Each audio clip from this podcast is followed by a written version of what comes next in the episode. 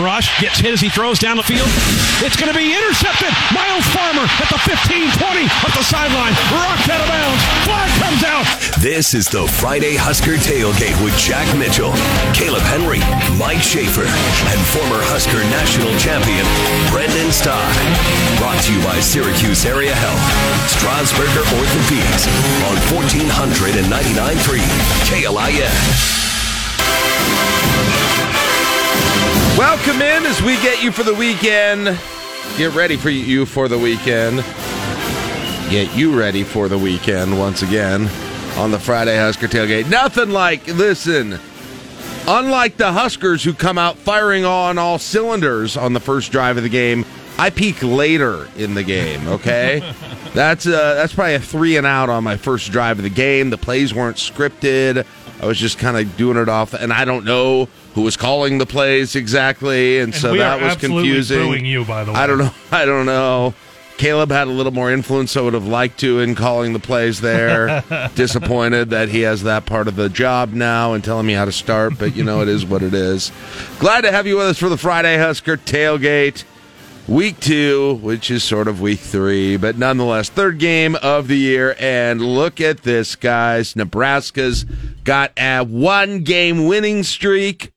We got a 66 degree day coming tomorrow. True fall football weather. We got Georgia Southern coming into town. We got Clay Helton coming into town. And we've got Brenden Stai back in studio with us for the first time this season. Wait.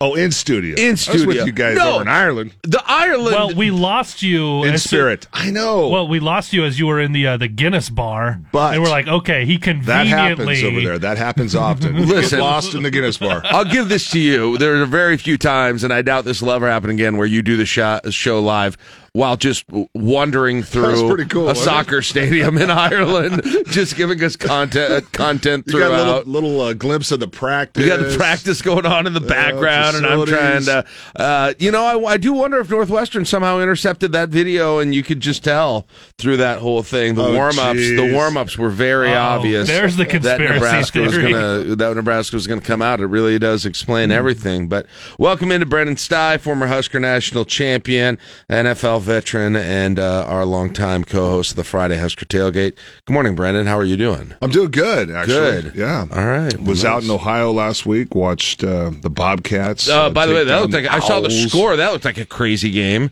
It was. They should have won by 17. Uh, got a little close in the end there. Um, but yeah, they look good. I'm telling you right now, Ohio going into Penn State, they got nothing to lose and everything to gain. Maybe a little preview of the upset pick uh, here at the end of the show today. Maybe some of those who, uh, for entertainment purposes only, look at some of those lines from Vegas. Uh, kind of an insider here for the Ohio Bobcats. You know, his son does play for the team. Well, good, good to have you. Uh, good to have you with us, Brennan. We haven't talked to you since a game has been played. So a lot has happened since we lost connection with you in the Guinness bar. Yeah. Well, Um, we got the good part out. We got uh, story time with Stai. We and did. Then we yes. were done. We, we we got we did get the we did get that. you, you uh, got through your obligation. You know what? You know what happened though? My phone, for whatever reason, the my phone came up and said you have no more data, and it wouldn't get back on. I tried. That's Sorry. all right. It's all right. We made it work without you. We trudged through the show uh, without you, and uh, we'll have Mike Schaefer joining us here a little bit later as well today. Hey, just a quick reminder if you're listening to us in the air, thank you very much. Feel free to keep doing that either on uh, AM signal, FM signal, HD signal, or on the KLIN app or KLIN.com uh, through the stream. Uh, if you want an enhanced experience, you are welcome to go to the Facebook page for KLIN. Uh, just search uh, facebook.com slash 1400 KLIN. And we have live video going so you can see our beautiful faces.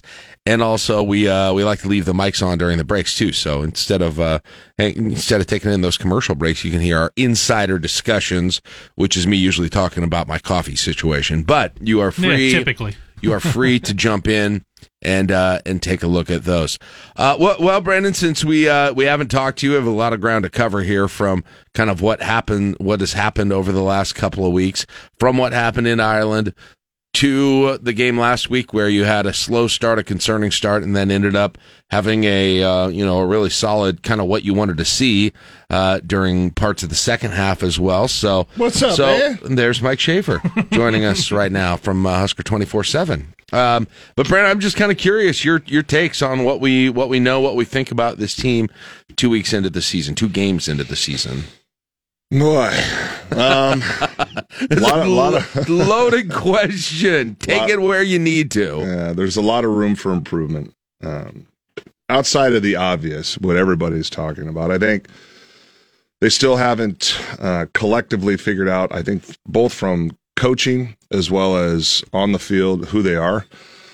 Um, the things that are glaring to me, uh, you know, defensively, I would say up front, our front seven isn't playing nearly as good as we thought they would to this point uh, through through fall camp. There's and it always kind of goes like this. Defense always has the upper hand, and sometimes you get a false positive uh, because you'll come out of camp saying our defense is really good. Well, maybe your offense isn't very good. You know, so um, you know the the lack of uh, tackling consistently. Um, blown assignments, um, getting pushed around up front. Um, those are things that uh, I think are all controllable, and I think we're only going to get better. Um, again, it, this is a hard day and age to be not only a coach, to be a player. You're so criticized with everything that you do. But then, if you look around the country, first couple games, I mean, last week, uh, week one, um, look at Iowa. I mean, Iowa struggled with South Dakota great. State. No, that, that offense looks that offense looks Right. terrifying. But And I nobody- mean that literally. not not in a million years would you say that it'd be a two safety you know win right. for an Iowa Hawkeye team. Now, last year their offense wasn't very good. Um, Iowa had a really good defense, but I think across the board there's more parity, and um, you know, college football has become very interesting in the fact that not necessarily every any given Saturday, you know, you can have an upset, but there's it just seems to me the quality of football uh, from the coaching and the player uh, perspective is is that much greater. And um, gosh darn, man, you're. I mean, the thing that I feel really frustrated about in Nebraska is the fact that everybody thinks that we should blow everybody out. You know, especially non-con games.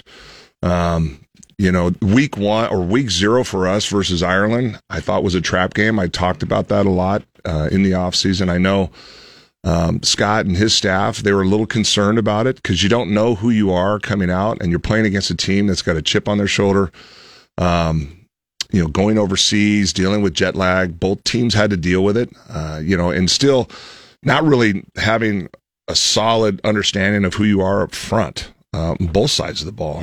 And we were exposed uh, in a lot of ways. Uh, they were tougher than us that game, and and then when you put that in the can uh, on tape, you know, North Dakota looked at it and said yeah, that was their Super Bowl for the year. They had nothing to lose, everything to gain. Come in here, establish the run, um, get a little momentum, stifle our offense.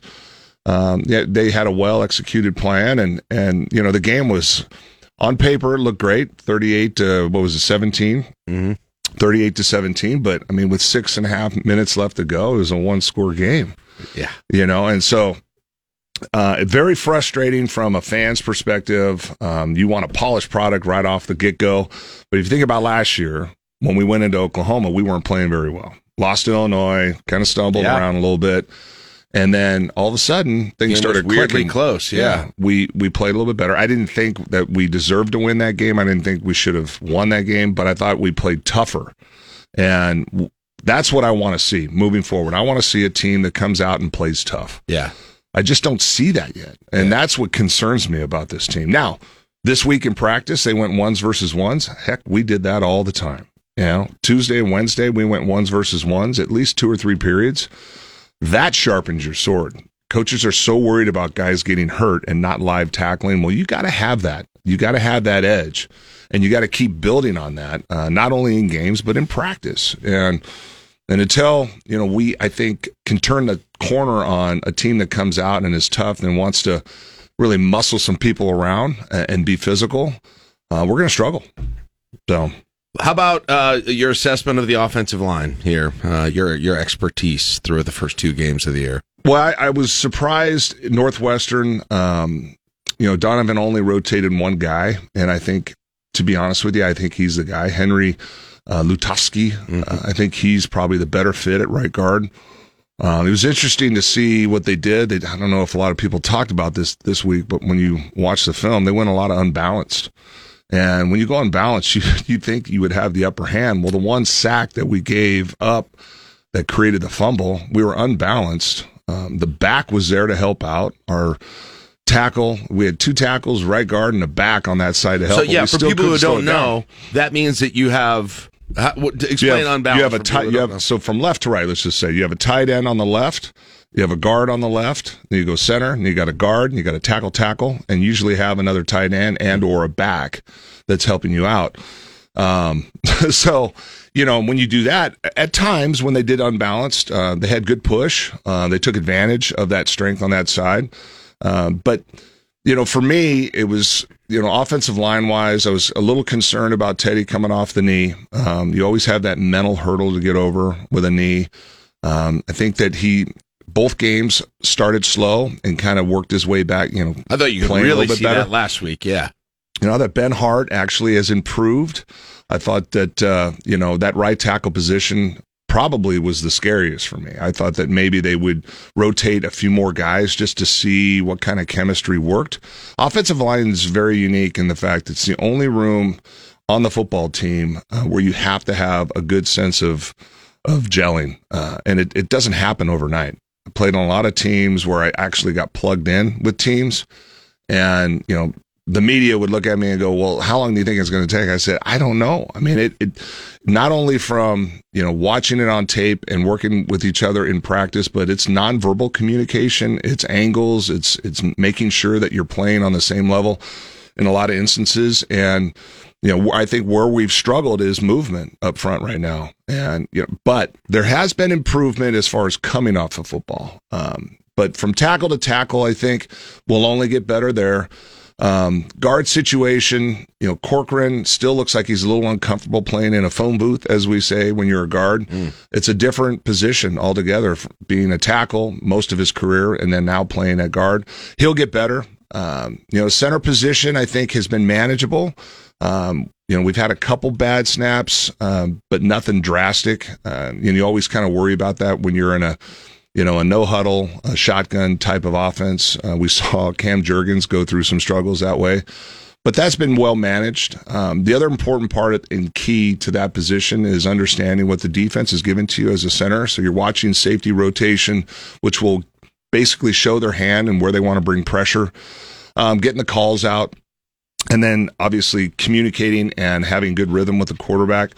Uh, and then right guard. Um, I think uh, again uh, that uh, Bando uh, is is a serviceable wide body guy. Uh, he struggles when he gets guys get him on the edge, and I think Henry is is probably going to push for more time as we as we go on. But overall, I'd give them at this point. I'd give them about a B minus, uh, C plus. Only room for improvement. You know, you're never as bad as they say you are, and you're never as good as you think you are. And it's so amazing to me when you turn the tape on after you play how things look so different. Uh, you could think you played a great game, and you're like, oh my gosh, what did I do? And then vice versa. You can have one or two bad plays and think that you had a really bad game. You put on the tape, you actually played pretty good. I, I, well, by the way, if the Rams turn on their offensive line tape from last night, they thought they played a bad game, and they probably did play a bad game. Yeah, yeah, they struggle. That may be an exception to your rule. struggle. but Bills as are the aside- real deal. Holy cow! Uh, yeah, completely aside. Um, uh, uh, I'll ask you this, and, and I want Mike to chime in on it too. Though you talked about some of the, you know, the personnel, you know, that that guard position with with Bano Lutovsky might be one, but it feels like your personnel is is probably fairly set. Yeah. Uh, beyond that, there. Uh, what about on that other side of the ball when, with those front seven and, and especially along the interior of that defensive line? Do you think we're going to see kind of some different rotations, different people in there? Do you think that's kind of set and you're just going to kind of need some changes with scheming for, for this improvement to, to happen with it? Or is it something where there is some personnel there, some differences you think might be making a change here in the next few weeks? Well, you know, I was uh, fairly disappointed with Wynn. Um, I watched him in fall camp. Thought he'd be a lot better than he is. I think he's overweight. Uh, you could probably lose about 20 pounds and be that much more effective. Um, you know, I thought, uh, you know, Ty Robinson has, has played probably below expectation. You know, two years ago, he played really good. I just don't notice. I haven't Yeah. noticed Yeah, him. I non-existent. Yeah. And um, you know, Feist. I mean, I love the fact that you know it's a great story. You look at his freshman picture. I mean, he looks like he was like. 235 pounds. Really? Right? And now he's a Coming out of starting UTAN. black shirt defensive lineman. Yeah. Uh, Most he's gonna, relatable thing that I have. Uh, with college football player right there. You look at my freshman picture, and you look at a senior year. I really hit the strength and conditioning. yeah. So I love the growth and development. It's a great story, uh, but you kind of worry and you get a little concerned when you get into the heart and the meat of the Big Ten schedule. There's some really big and good offensive lines. How well will he hold up? Um, and then I think Drew has, you know, is for as short of a time he's been here, um, he's been fairly decent. Uh, I wouldn't say kind of like eye popping good, um, but I, I believe he's got a lot more upside to him than we've seen yet. The the disappointing guy to me is Ochaun. Ochaun, everybody talked about this guy coming in from TCU. Now, granted, he was built for TCU, and I was, uh, you know, I talked with uh, Duval about some of the strength and conditioning experience that he had out of TCU, and he was when he got to Nebraska, he was overwhelmed because he didn't have that kind of training. And so some of his quick twitch that I thought we'd see early on, um, in particular versus Northwestern, I think got deflated because Northwestern thought the same thing. And what did they do to him every single time? Any rushing down, they put it back on him. And matter of fact, they did it on both sides. Uh, so you know, right now, uh, you know, for Chinander, he's got to figure out a way to get those guys in one-on-one situations and create pressure inside. And I, you do that with different types of blitz packages. I haven't seen a whole lot of that. Uh, but you know, our front seven has to get better. Our linebackers has been, uh, you know, it's touch and go with these guys. They can look great on a play and they can look just lost on another play. And I think probably the most disappointing part of all of those guys really is the lack of wrapping up and tackling, taking Yeah. guys down. Yeah. It's uh, the amount of, uh, especially, it's been throughout the year, but especially that first half of that North Dakota game. I can't tell you guys. It felt like every play there was a guy who had a shot who was able to get his ha- have some physical contact with with the back or the quarterback or or whoever it was. Sometimes three yards deep in the backfield, and that was never the person who made the play. It felt Right. like, and and that was an issue. I want to get more of that later in the in in story time with Stai. Um, Mike, uh, I, I- I'm curious what you think. Brendan did a really good job, kind of running through those those personnels and those issues, and I think we all agree. You know there there are some issues everywhere, but those front those that as you pointed out, Brendan, up front, offense, defense are the ones that are most concerning for your future the rest of the way.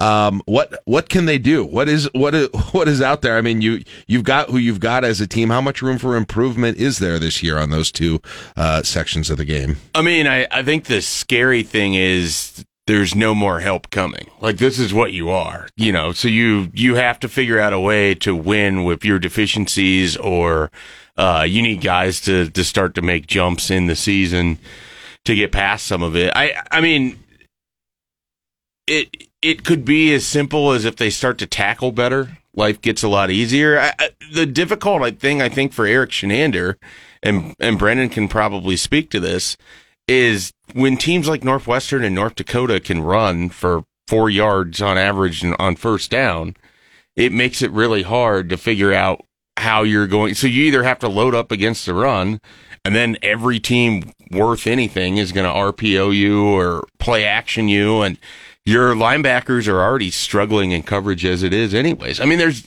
there's no easy answer for what's happening on the second level. They're not tackling well. They're not covering well.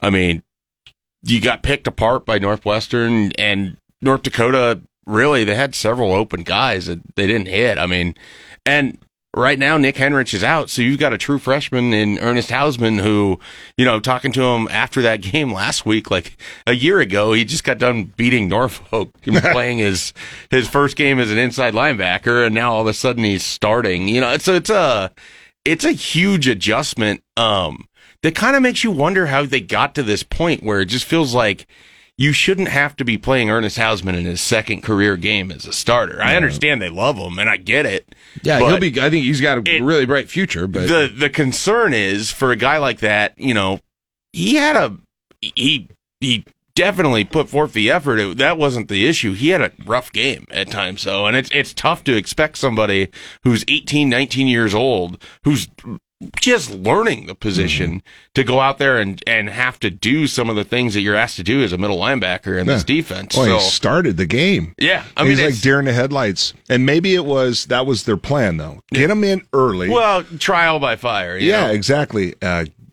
let him get over the whole.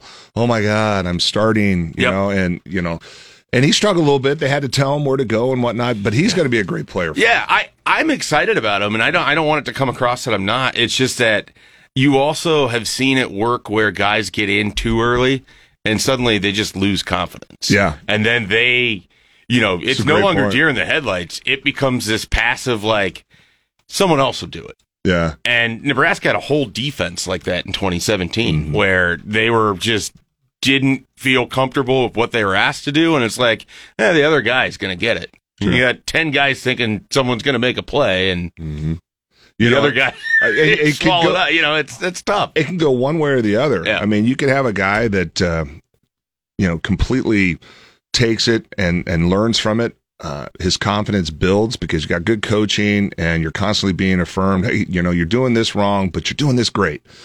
Other guys can go in the tank. They lose their confidence forever and they never recover. You know, so And I, don't think that'll be Ernest. No, I don't. I don't Uh, think so. knowing him a little bit more than the average recruit that comes through just because he rolled out of Columbus and that's rare. But, uh, and he Very rare. He confirmed to Michael very Brooks. rare. Not a talent rich community whatsoever in any. And I'm not just Look, talking. do we need to football. get Corey I'm, They're on the come. here? I'm not just talking to football. Uh, he, but I don't know. He I- went to high school there. I, I don't think he had an address in Columbus. Uh, Michael Bruns talked to him after the game, and he confirmed the uh, Columbus Godfathers situation. oh, so Hausmann did. yeah.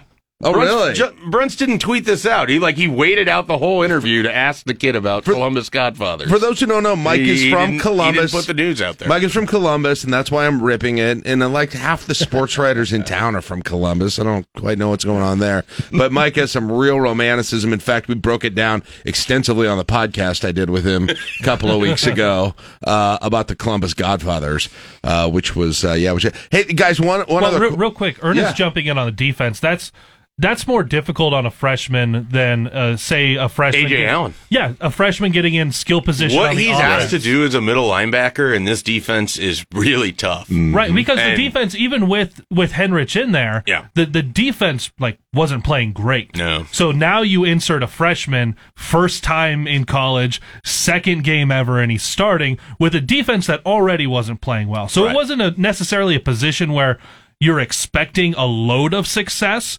But when you compare that with the opponent and the fact that as the game went on, you could wear them down, and ma- that was a great that was a great opponent for Hausmann to get Yep. that Uh-huh. experience against. exactly. Yeah. Uh, the, the other guy I wanted to ask you guys about that I just I haven't noticed and I considered him to be somebody who would be a boon uh, to this defense because I think his career's been been great above what expectations the entire way along is is Luke Reimer and you know he's you, you haven't seen him a whole lot at least I haven't noticed him a whole lot making the plays that I think we've seen him make through the rest of the year any idea what's going on there I, I do. And I think Brandon would agree with this. The loss of Damion Daniels up front, they don't have space eaters. Right. I mean, if you look at the way Nebraska played against both Northwestern and North Dakota, and you look at just the middle of the defensive line, it is two, three yards off the, like they're just getting blown out of the play. And so last year when Damion Daniels was eating three offensive linemen himself, guess who's running free? JoJo Domann, Luke Reimer, and Nick Henrich. It's like a totally different version of football. Interesting. When you have that big man up front that's just eating space, Mm-hmm. and Damion Daniels never got enough credit. Like I, I, I just feel like people don't realize how thankless the position is Yeah. to be a nose guard. It's getting where you're not going to get the tackle. Like you're not going to get the sack, but what you're going to do is you're going to set somebody else up. And it just doesn't feel like they're just caught in the wash a lot of times. Yeah, and that's tough. Like Yeah. you, it's really hard to go make plays when you've got this 300 pound lineman that's just right on you about a second after the ball snap. Was that not the case with the, the middle on both sides of the lines, though? Damion Daniels underappreciated. Yep. And then you go to the other side in Cam Jurgens, and a lot of us could see it Mm-hmm. where I was saying no doubter for him to go to the league. And then he gets drafted in the second round. But when he makes that announcement, so many people just go, well, the offensive line wasn't good. How good could Cam Jurgens be anyway? I think there's so a weird resentment around here about any kid who chooses to go to the NFL over his last season with Nebraska. I mean, I just this. I mean, remember Vincent Valentine? He wasn't supposed to get drafted, and he got taken in the third round. Like, Shout out just, uh, Edwardsville High School. yeah, I mean, it's just. I, I think people really resent the idea of someone wanting to. I think in general, you know, Yeah. I mean, but that's the day and age we live in. And these kids, they cannot, you know, if you're projected and the uh, prognosticators are, are saying that you're going to go in the second round, you've got to go. Yeah. You know what I mean? You, you just can't turn that down. So mo- most people will, uh, you know, they'll look at it and go, wow, if he stayed here, he could have won the Outland. He could have been an All American. We could have been that much better. But um, you got to take the money when it's in front of you. And I think people look at the win totals. I mean, I, I honestly feel like guys like Ben Stille and, and Austin Allen end up being seventh or sixth round picks Yeah. if Nebraska's seven and five last year. Because those guys went and performed in camps. They're Sure. going to be on NFL rosters for five, six years. Let me let, let me end this on the defensive side of it though with a little I mean with a little bit of positive. I think I mean I don't it doesn't take a football genius to come out and say Garrett Nelson is still a really good player. He's going to be incredibly impactful. You think he'll get a helmet sticker during today? this season? Am I gonna go from Yeah, zero I to think- one? I think Garrett Garrett Nelson will probably go in. I'll tell you what there, there was a lot I mean there were players all over the field missing tackles but the one I thought the most solid tackler out there was Caleb Tanner in that game. I thought Caleb Tanner had a really good game. Um and and he's out there as somebody who can be a bigger part of that linebacking core. And I think you found your your kind of nickel hybrid whatever it is uh, uh, uh position with Gifford and I I feel like he's Mm-hmm. Yeah, I think he's had a nice- he's I thought he's d- had a really solid beginning of the season as well. I think that's promising. Missing JoJo is obviously Yep. something that that Yeah, you also can't replace that one defense. And and uh, Gifford's not going to be there right away because I think JoJo was better than I think we even realized um, as as he's gone.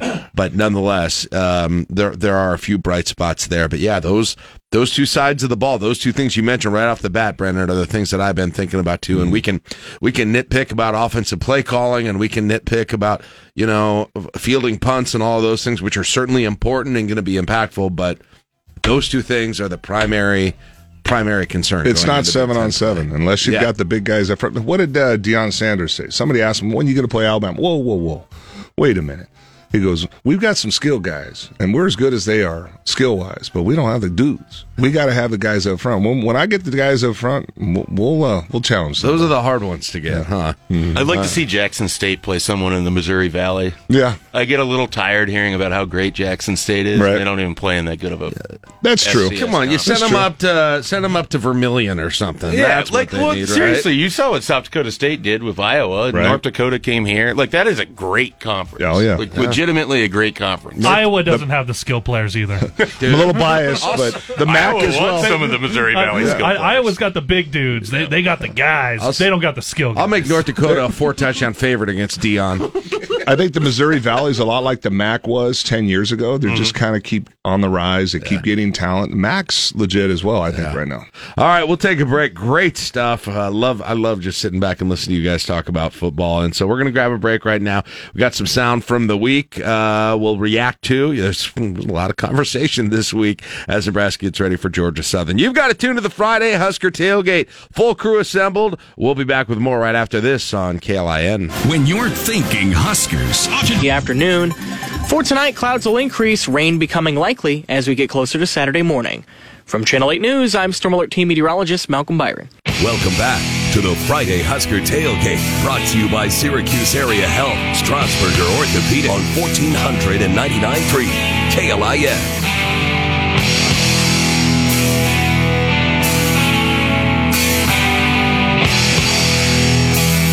All right, welcome back, Friday Husker Tailgate. You can watch us at facebook.com slash 1400KLI. Big shout out to Kenny Larrabee behind the scenes, does a great job producing that. Uh, that whole TV show, essentially, you can watch on the internet if you'd rather do it that way. Uh, facebook.com slash 1400 KLI. Plus, you can chat with us, ask us questions. We'll take your questions during the breaks instead of talking about the Queen.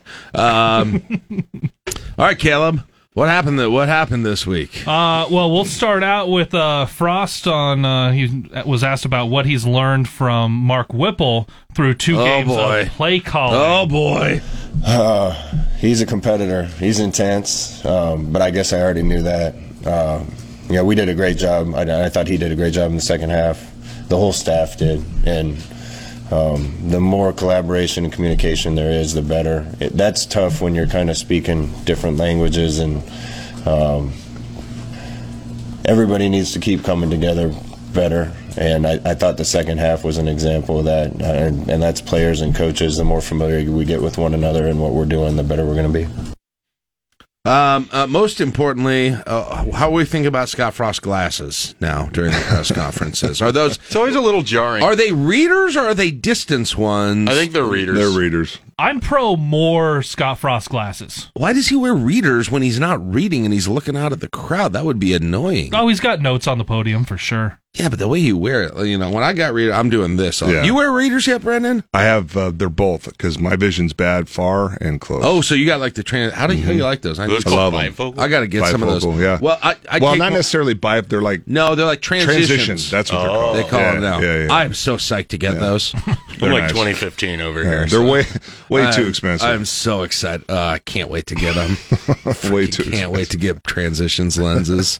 Uh, Then I've got then another I don't have to take my glasses off when I look at my phone every time. Then the other pair that I have are transition, and they they go to shade. oh, that's In the sense cool. of- yeah, that's those are always the coolest. Mike, I've do you wake up that. and your eyes work? Yeah. Cool, Oh, me you too. get- okay, give me give you guys 15 years and then let's talk again. Okay. All right. Yeah, deal. I'm all right with that. I'll be 49. I won't have glasses. It'll be great. So where people talked about it all the time, your knees. When I was playing, they said your knees will go out at thirty, and they did. It was like literally, I turned thirty and my knees started bugging me. Okay. And then they said your eyes go when you're forty, and my eyes went when I was forty. Pretty much 40. Yep. Yep, f- about 42 for me Mhm. right away, and now it's a Start slamming baby carrots. Yeah, I don't know, it just didn't work. I Carrots are tried. good for your vision. That- that's true. Maybe I should have been doing that all the time. Kind of a gross food, but Any Whipple, com- Whipple A- Frost. Any comments on the play calling? Whipple Frost. I don't know. It's all we've talked about for 2 I'll weeks. just I I'll just I'll just was- say this. You saw the play call sheet come out in this game, this past game. In the first game, it stayed in his back pocket. He's getting a little antsy. It's a little awkward on the sideline looking at Scott and Whipple next to each other. It's super awkward. It's really And he, it's a bad he look. makes it more awkward every time he like inserts the sort of passive aggressive comments that he has Yeah, after each post-game. post-game. Yeah. Mm-hmm. And it's just like, and then you hear Whipple talk on Wednesdays, and you wouldn't think that it's awkward at all because, again, as someone who's clearly coached for like 40 plus years, he just sort of knows how to sidestep every landmine.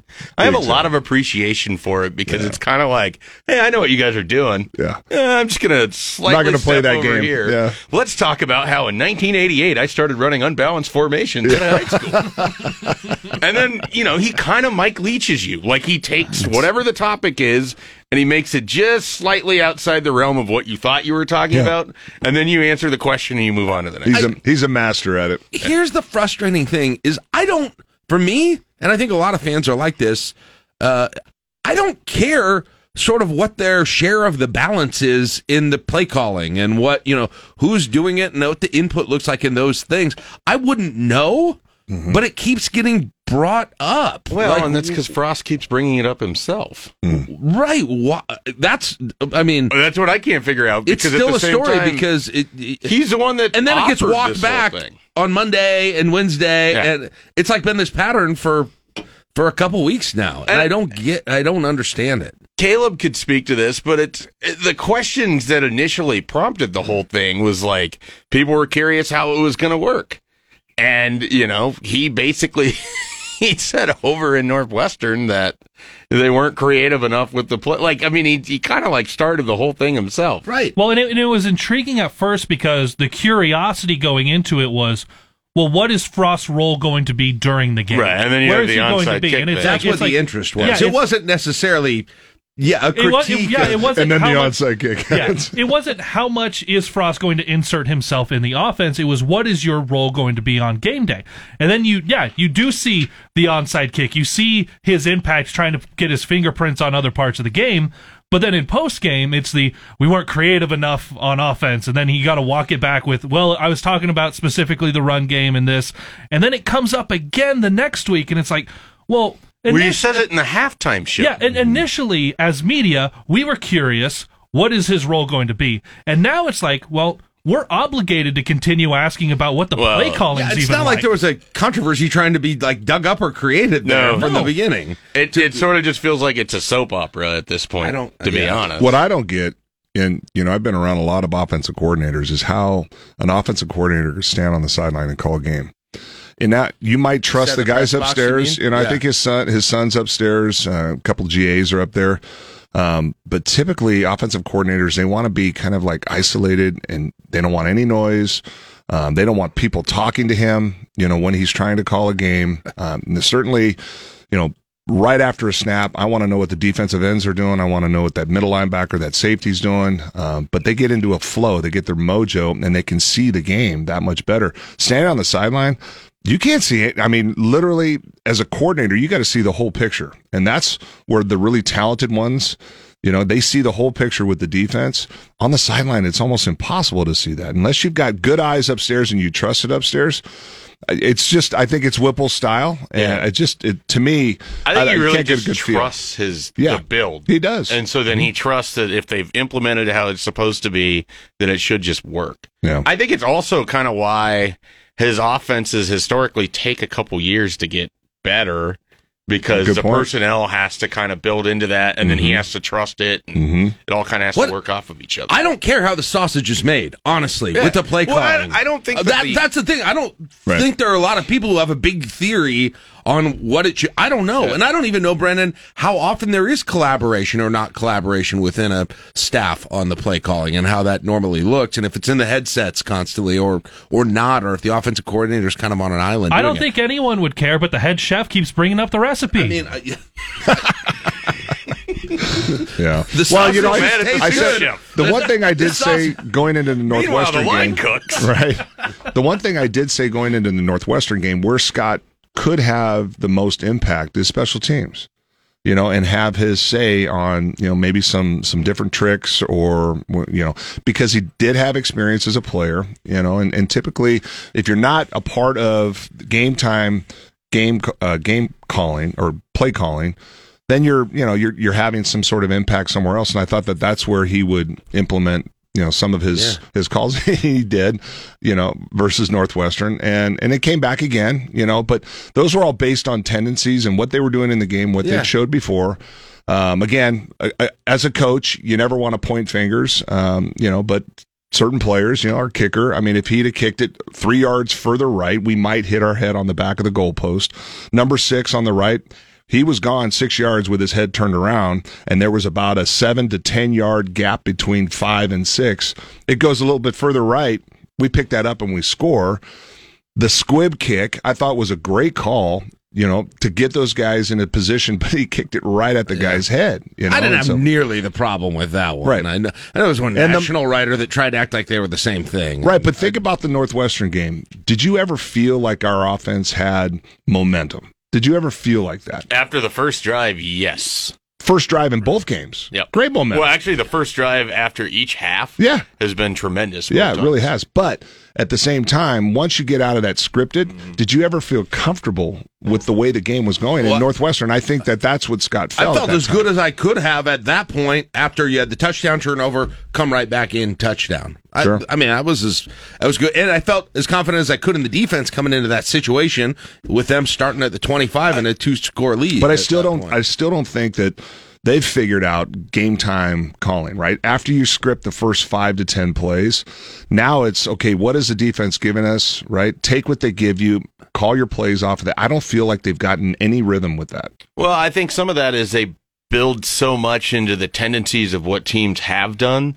And in both situations, Northwestern and North Dakota played them differently than they game planned. for. Right. And so that's why you kind of see those second and third series looking awkward Right. in the way that they have. I will say that prior to that fumble, the drive that they had with Isaiah Garcia Castaneda when he fumbled towards mm-hmm. the that looked pretty solid. I mean, there there's been times where you don't have to like turn your head or squint. Like you can see that this is an oh. offense that can put up points. I hate to be that guy, but they go in and score there instead of fumble. Well, he didn't. He didn't fumble. Yeah, That's he, the thing you're that's right. the He most didn't annoying fumble. It was part a of terrible Right. call. I, that I still think that was completely obvious on the replay. Per- Like Mike Pereira on TV. Mike, I don't know if you heard it, but Mike Pereira would said it was. I obvious. didn't because I was listening to the game on KLIN. Well, I was had both of them going. One, I put headphones on. I put one in each ear. That you seems to like a terrible listening experience. it is, but I want to be fair. Do you want me to play one more clip? Yeah, this please. segment? Sorry, we get going on it. That's my fault. No, it's not. It's Brenden's fault. Uh, Frost talked about where the defense can improve. Consistency, Sam. You know, when you watch the game, even me being on the headset with those guys, we'll knock a run out for one and then one for negative two.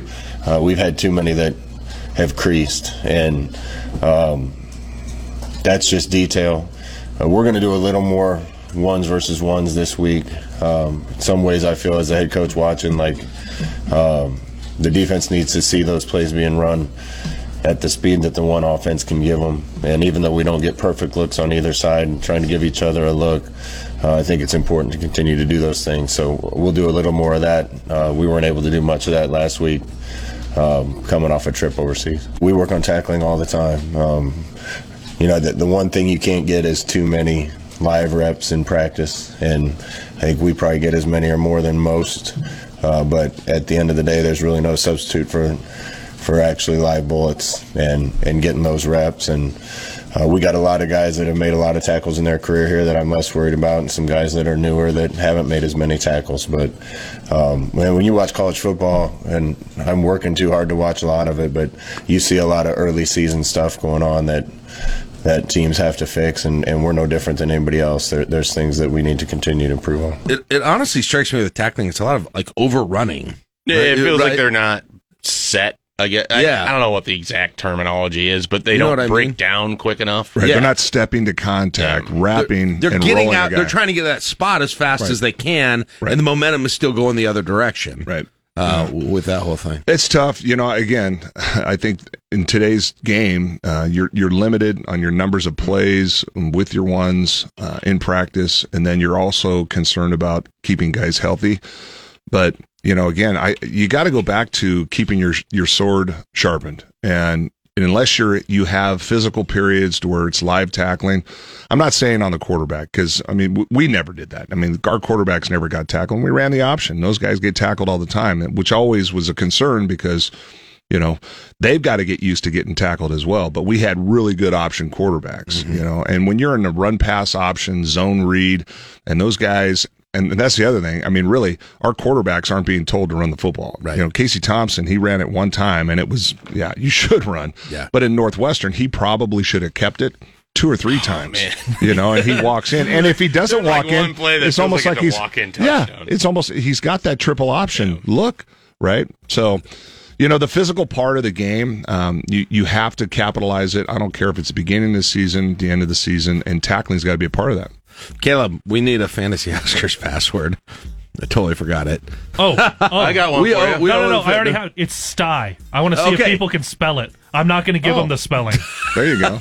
Text it into 402 479 1400, the Rickstown about Recognition just text Brenden? line. My name and you might never get, gets that spelled one. right. Get, yeah, that's the one that gets misspelled. Right. uh, text it in there, and if uh, we're going to pick one of the people texting it up, Fantasy Oscars pick the uh, question we're asking this week: How many yards does number We asking? even set a Net rushing. reminder this time. There's no way. There's no way. All right, we got to take a break. It is 6:52. We got more Friday Husker tailgate. We're going to stay live on the Facebook page. Hang a high in the middle 80s, partly cloudy skies on Friday afternoon. From Channel 8 News, I'm Storm Alert Team Meteorologist Malcolm Byron. Welcome back to the Friday Husker Tailgate, brought to you by Syracuse Area Health, Strasburger Orthopedic on 1499.3 KLIN. All right, you guys, I feel bad. You know, I don't know if you accuse me of focusing on the negative or, or anything like that, but we, we probably should have mentioned uh, Grant's performance uh, before the last minute of the first hour of the show. I mean, uh, we. I mean, come on. No, that's fine. I'm just waiting to get all those helmet stickers.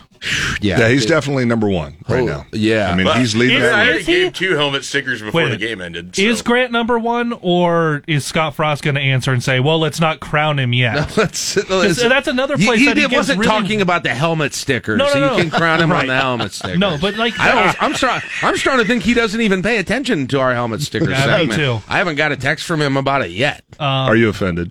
A little bit. Though, th- but that's another place where Frost gives like weird answers when you're asking about Anthony Grant. Like, it, is he better than what what you thought you were getting? Um, Well, a little, is he- a little he bit of that lead is back? also you don't want the opponent to read your hand as well. You know, it's a little, Who- little bit of possum. The little bit of opponent to read possum. your. Who else is getting carries? Right. Like you can see who's getting the. Right. the Well, Wow, way to hijack my positive Did you see segment and turn Ramir into a Johnson's negative one. You're tweet? welcome. yeah.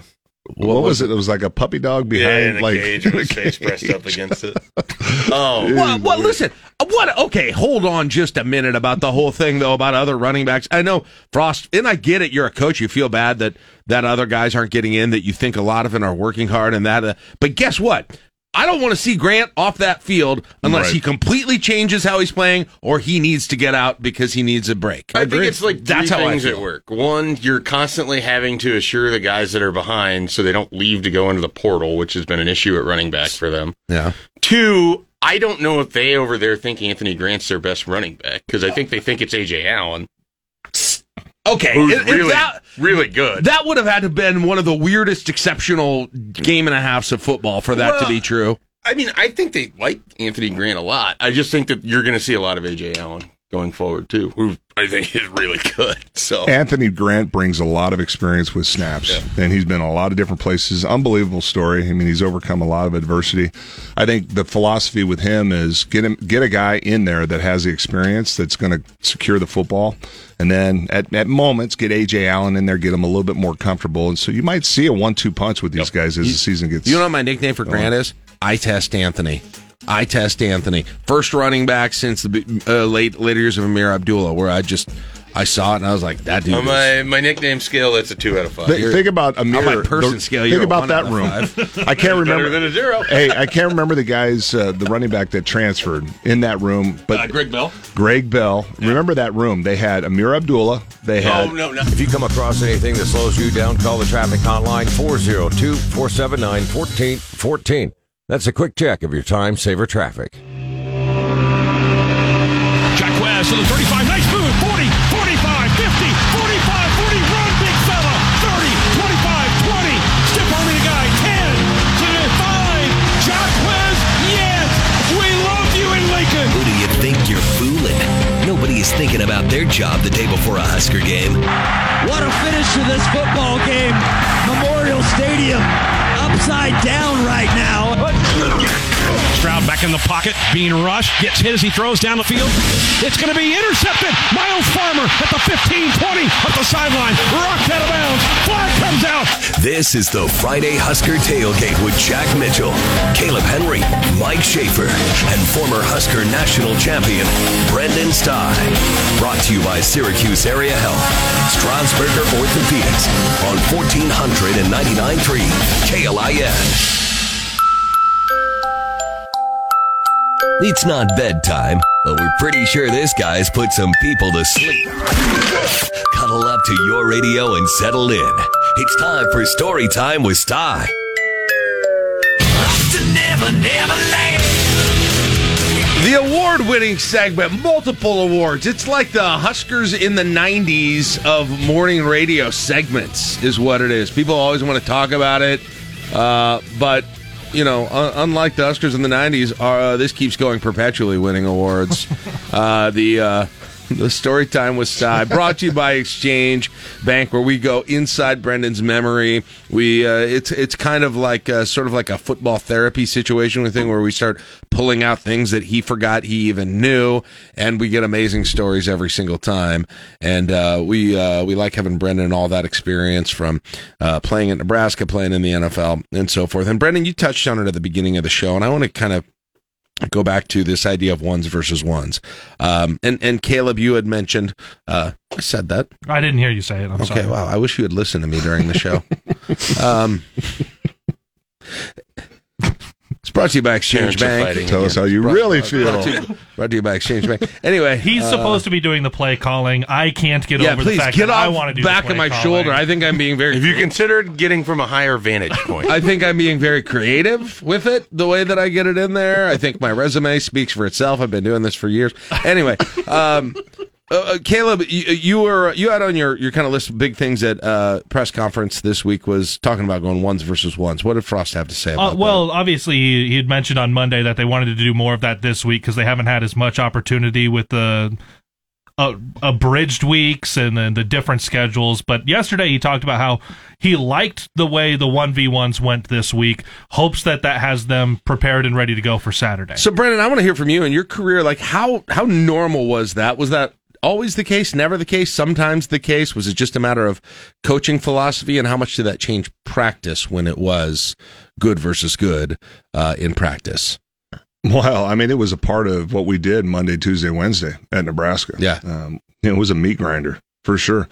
Um, we would have at least two to three periods um, on Tuesday in particular to where we were going ones versus ones. And it wasn't, um, you know, anything that was long. It was, you know, anywhere from, you know, eight to 12 plays. Um, and it was inside drill, which, which is where I think a lot of guys lost sleep be- before you go into that practice, you know, the night So it's not necessarily like an 11 11 scrimmage. You're talking about individual drills, right? Right, right. Like- nine on seven is is more or less. You know, you're going against uh, offense is going against seven guys, so nine guys versus seven. You don't have receivers, but it's you know, it's between the tackles, and it's you know, it it really weeds out. I think um, maybe if you do have issues uh, where you have to improve, um, you know, and, and like I said, it's it's getting back to making sure you're sharpening that sword every single week.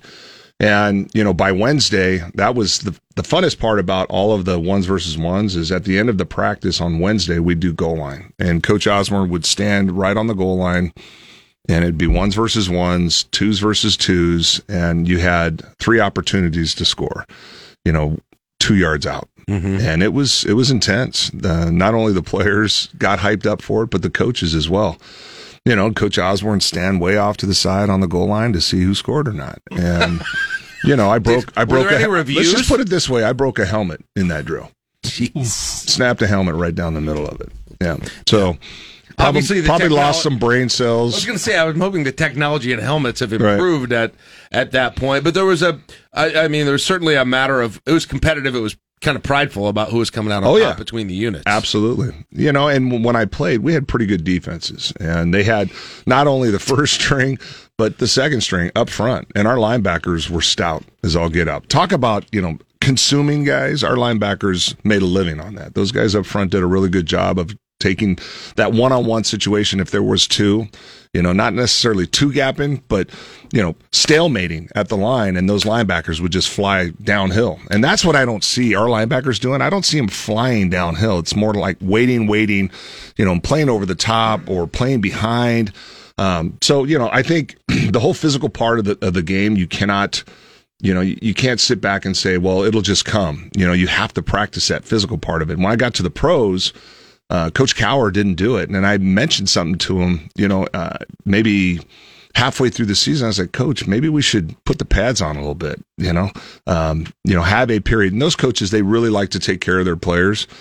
But a lot of times they're worried about guys not knowing how to practice and taking care of each other. Well, when you've got pads on and you're going ones versus ones and you're in a nine on seven drill, yeah, it's no holds bar. You're going 100 miles an hour. And, and to me, that not only sharpens a sword, but it, it creates, it builds confidence. You know, hey, listen, we're backed up against the wall or we're, we're, you know, on the two yard line trying to punch it in. I know we have the physicality to do it. Let's do it because of that practice and what you're doing.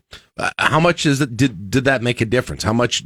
Uh, how much does it improve or change your ability, your confidence, your readiness for physicality in the game? Huge difference for me. It, at least Right. it did for me, and I and the guys around me. As I went through that process at Nebraska, it was a huge difference. And when I got into the pros, we did it uh, during the week once, one time in practice. We would go ones versus ones. So we're going against, you know, the, the Pittsburgh Steelers defense. Yeah. And you know, we we put the pads, we take the pads off right after it, and everybody's like, okay, boom, we're done. Right then, you can kind of it, what's interesting when you don't wear pads or uh, your half pads, you you tend to concentrate more on the scheme of things, and it seems to me you're not so much worried about the physical part; you're more worried about the mental. So your technique is a little bit more sound. You can concentrate on on that a little bit more. Um, but nothing replaces the physicality of the, of the of the game by going ones versus ones, and even ones versus twos. You know, that's the other part of this component. You're only as good as the guys you practice against. And I'm curious as to where Scott thinks his scout team is. Um, because you know when Riley was here, it was it was a joke. I mean, it really was, and it, and they were offense and defense. They were always set up for success. I mean, some of the things that they did was was kind of ridiculous uh, if you ever watched one of those practices. Um, but when Scott got here, you know, over the last I'd say you know three and four years, our scout teams have guys on there that are real close to playing. And as long as you have those kind of guys and they're bringing that kind of physicality and you've got the pads on, then you don't necessarily have to worry about going ones versus ones. You got good guys you're going against and you get physical. Were there any defensive linemen that maybe you disliked that you enjoyed getting to go head to head in practice? All of them. Well, and that, that, that you got By the, the general better, nature of being on the other side of the ball. yeah, that that you got the better of, and that gave you a, a, a special kind of pride when you came out of practice on Well, top. I mean, I think really what you're talking about is a measuring stick. Well, yeah. If if I have success against this guy, I'm going to have success in a game. And for me at Nebraska, it was always kind of like um, Christian Peter because he played that kind of that zero, that one technique. Um, every now and again, he'd move out to a three or a Jeff Ogard. There's a name from the past, big body Big guy. dude. Right. Um, but then you'd also want to see a guy that was skilled and quick. Uh, Jason Peter, when he was young, going against a guy like that, he just, you knew he was going to be good because he was stout when you, you hit them. It's just a difference in tendon strength. I don't know what it is. Some people call it farmer strength. You couldn't move that guy. All those you know? farms in New Jersey, I'm sure that's probably what it was. yeah, but I would say, you know, I mean, you kind of you kind of relished um, a chance to go against a Christian Peter or a Jeff Ogard um, because they brought it every single time. Yeah. What what is the mentality? I mean, you you I'm not let's say you're full padded, but you're going against either a scout team or or lower, you know, people who are further down the rung. I mean, is it just I'm going to bury I know I'm better than this person. I'm going to bury them. I'm I mean, I'm Yeah. really going to show that I'm what, what, what- I just what, what, that what like? pissed me off was when you had guys in there that had no, really no business being on the field with you. Uh, when then all of a sudden they'd crank it up and be become a scout team All American, then you get pissed off and you start going after. Rudy. Ruettiger Yeah. here trying to win all American exactly. practice. Great example. Great example. Um, but when you you know when you had the opportunity to go against a lesser opponent uh, in practice, again, it almost kind of switched your mind to I'm really going to focus on the scheme and my technique. And as long as I don't screw up that, I should be pretty good and have um, you know grading out in practice over 90% every single time. Where you get into trouble is when you're going against those really good guys, you kind of everything goes out the out the door when it comes to technique and you're just focused in on beating this guy and all of a sudden, you know, you've got two hands on a guy when you should be just one hand on a guy getting up to a linebacker because you want to just destroy the guy because he's pissing you off. Uh, but for the most part, um, when you're going against you know the lesser talent on scout team, the developmental talent, uh, it gave you an opportunity to sharpen the mental part of it and your and your your uh, technique. How how much better does your communication have to be with the guy next to you on the offensive line when you are in the good versus good? Yeah. because you can't just you know go through the motions. Again, that's a process. Uh, so there's a lot of nonverbal stuff and there's also verbal stuff. So, you know, you get to a point where you're so comfortable with a guy, you can make false calls. Cause that, you know, when you're going against the same guys all the time, uh, they know your call. They're cheating. Yeah, absolutely. And so when I don't have to look at you and wink at you and say, Hey, you know, X block, you know, when you're actually coming off the ball, double teaming a guy, you just, you, you say X and you know, you know, I mean, you know, it's a, it's a dummy call and they're like, Oh my gosh, I'm, I'm ready for the down block. And then it's, it's done, you know? So it's, it's really important. And, and that's, again, that's a part of the gelling and the chemistry to where it's a nonverbal communication and you're making adjustments, not on the sideline, but during the game with each other. Yeah. Yeah. There are a lot of people who say, Jack, you need to weave your football experience in more when Brenden does, and I can do that if you guys need it. Uh, I remember You cheated in practice. I Scott. remember. I, well, it was the same thing. I remember playing defensive end Lincoln East 1995, and I I heard or knew the play that was coming somehow or the other, and I was defensive end. I knew the I was on the left side, and I knew You the, cheating. I knew the left guard was pulling on that play, which is supposed to surprise me, but it didn't surprise me, and so you know I kind of I kind of and and uh, kind of put my shoulder in there, and and uh, you know it's just it's what you did. It was crazy at those East practices, very similar, same year exactly that you were doing it a few blocks away. Let's just put it on the opposite side of that. You got to have a scout team that takes pride in embarrassing the offense or the defense. And so when I was at Nebraska, what we did was our main goal in, in, in practice was to get the coach to say, run it again. Now, run it again. When Now- you're on the scout team, That's right. Yeah. Mm-hmm. Get him to run it again. Oh gosh, that next play, you know, that's going to be pretty brutal. You know, one example would be remember Kenny Walker, deaf Yeah. defensive lineman. Mm-hmm. There was a short trap inside. They didn't know what was coming, and I pulled and trapped. And I'm a freshman, and I pancaked him. And of course, the coaches are like, "Run it again." Oh, geez. I go back to the line. I'm like, "Oh my god, this is gonna be." Bad. I pull, and it's like running into a wall. And I'm on my back, and he's looking at me. He's like, "Don't you ever do that again?" I was like, "Okay, I got it. it's coming."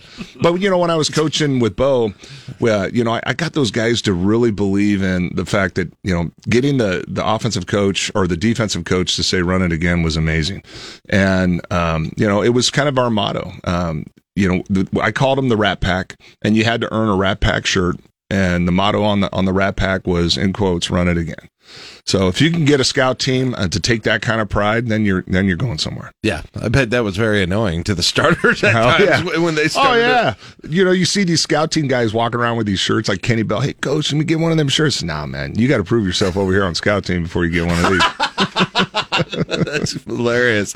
That's incredible. How much uh, we we talked about tackling and, and the uh, and the issues from kind of that defensive side of the ball specifically. How much does that change your? I don't know. I don't know what it is. How much does it change when you're doing live tackling in practice? How you come into Saturday? Like, how does that actually work? Because you know how to tackle, right? I mean, you've you've done it before. It's not like you forgot during the week because you weren't doing live hitting. Explain to me sort of that relationship between the week of practice and the game, especially when it pertains to tackling. Well, I think it's twofold. It's the physical part of it, uh, but it's also the technique. And we talked about that. The technique hasn't really been there for these guys. They're flying to the football, Right. But they're not stepping to contact. You know, they're not they're not wrapping and rolling and taking a guy ga- taking a guy down.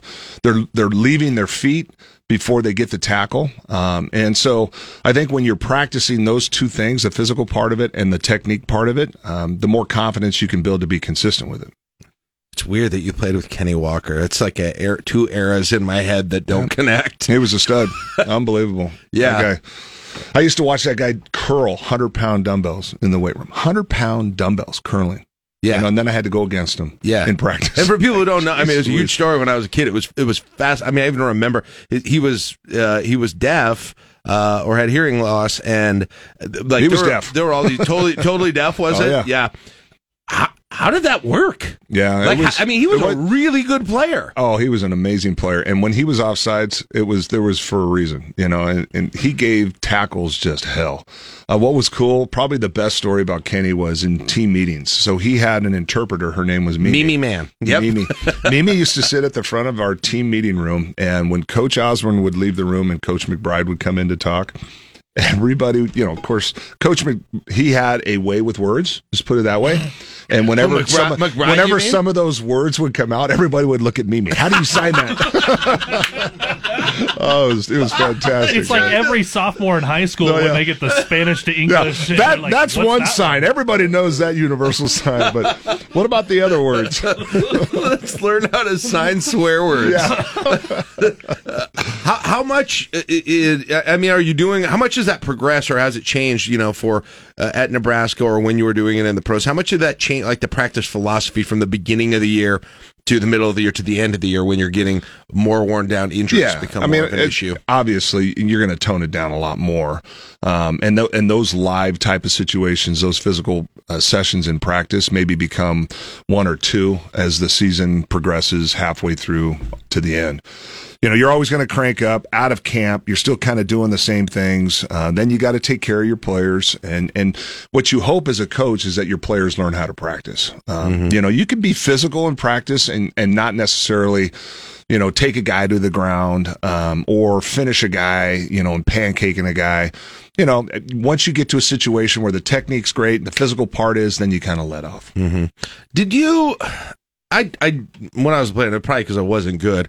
I kind of dreaded practice every day. It's just Football's not fun to practice. yeah, I was going to say, uh, but not. if you're good when you're at the top of your game, unless you're it- unless you're a kicker or you're a backup quarterback. I was going to say, in 1994, you wake up and you have practice. Are you excited about going to practice? no, not at all. No, really? No, no. And and the reason why at Nebraska was it was so physical. You know, I mean, the coaches they tried to take care of us, but the way that we ran the football, uh, you could not get away from the physicality part of the of the practice. And so, you know, where you look forward to was that Thursday practice, you know, and that Friday walkthrough, walkthrough, the yeah. walkthrough, catching footballs. I mean, that was almost like. Uh, you know, uh, a gift right at the end of the week. Cause you, I mean, and there was a good reason why I think for many years, a lot of players that came out of Nebraska, NFL, NFL coaches and scouts, uh, they kind of shied away from the Nebraska player because you went through a meat grinder. And by the time you got to that point where you can go play at the next level, you know, your body was pretty worn out. Um, you know, so again, for, you know, you go through a week of practice, um, knowing that you survived that physicality going into a game, games become easy. Uh, I mean, were there a lot of practice injuries like that? Uh, that you, uh, that Uh-uh, wouldn't have not been, that I remember. That would have been wouldn't have that would have been avoided had it been less physical, less you know, good on good that No, sort of thing. Because that's the re- part of the reason people avoid doing it. I assume. Right. I think when, you know, a- a lot of guys that get injured, uh, get injured because they're going half speed or three quarter speed and, or guys are on the ground. Um, you know, and so when you're going full throttle, the injuries come as to maybe a, you know, like a muscle tear or something like, you know, to where it's like if you're standing around, you're going three quarter speed, you know, you should never stand around. Your feet should always be moving in practice. Where guys got injured is when, you know, you kind of slow it down a little bit and somebody else is going a thousand miles an hour. That's when you get hurt. On on that uh, I'm thinking of that 94 team the national championship team when the when the offense did well who let who on the offense was most letting know those big guys on the defense about it Who- Oh, was it- Zach. Zach was, was always it chirping. was Zach- it oh, was yeah. Zach Wiegert? Oh, yeah. Always chirping. Not only in practice, he was chirping in games. I loved it, man. I loved it. And, you know, when I played with him in the pros, we were in Jacksonville.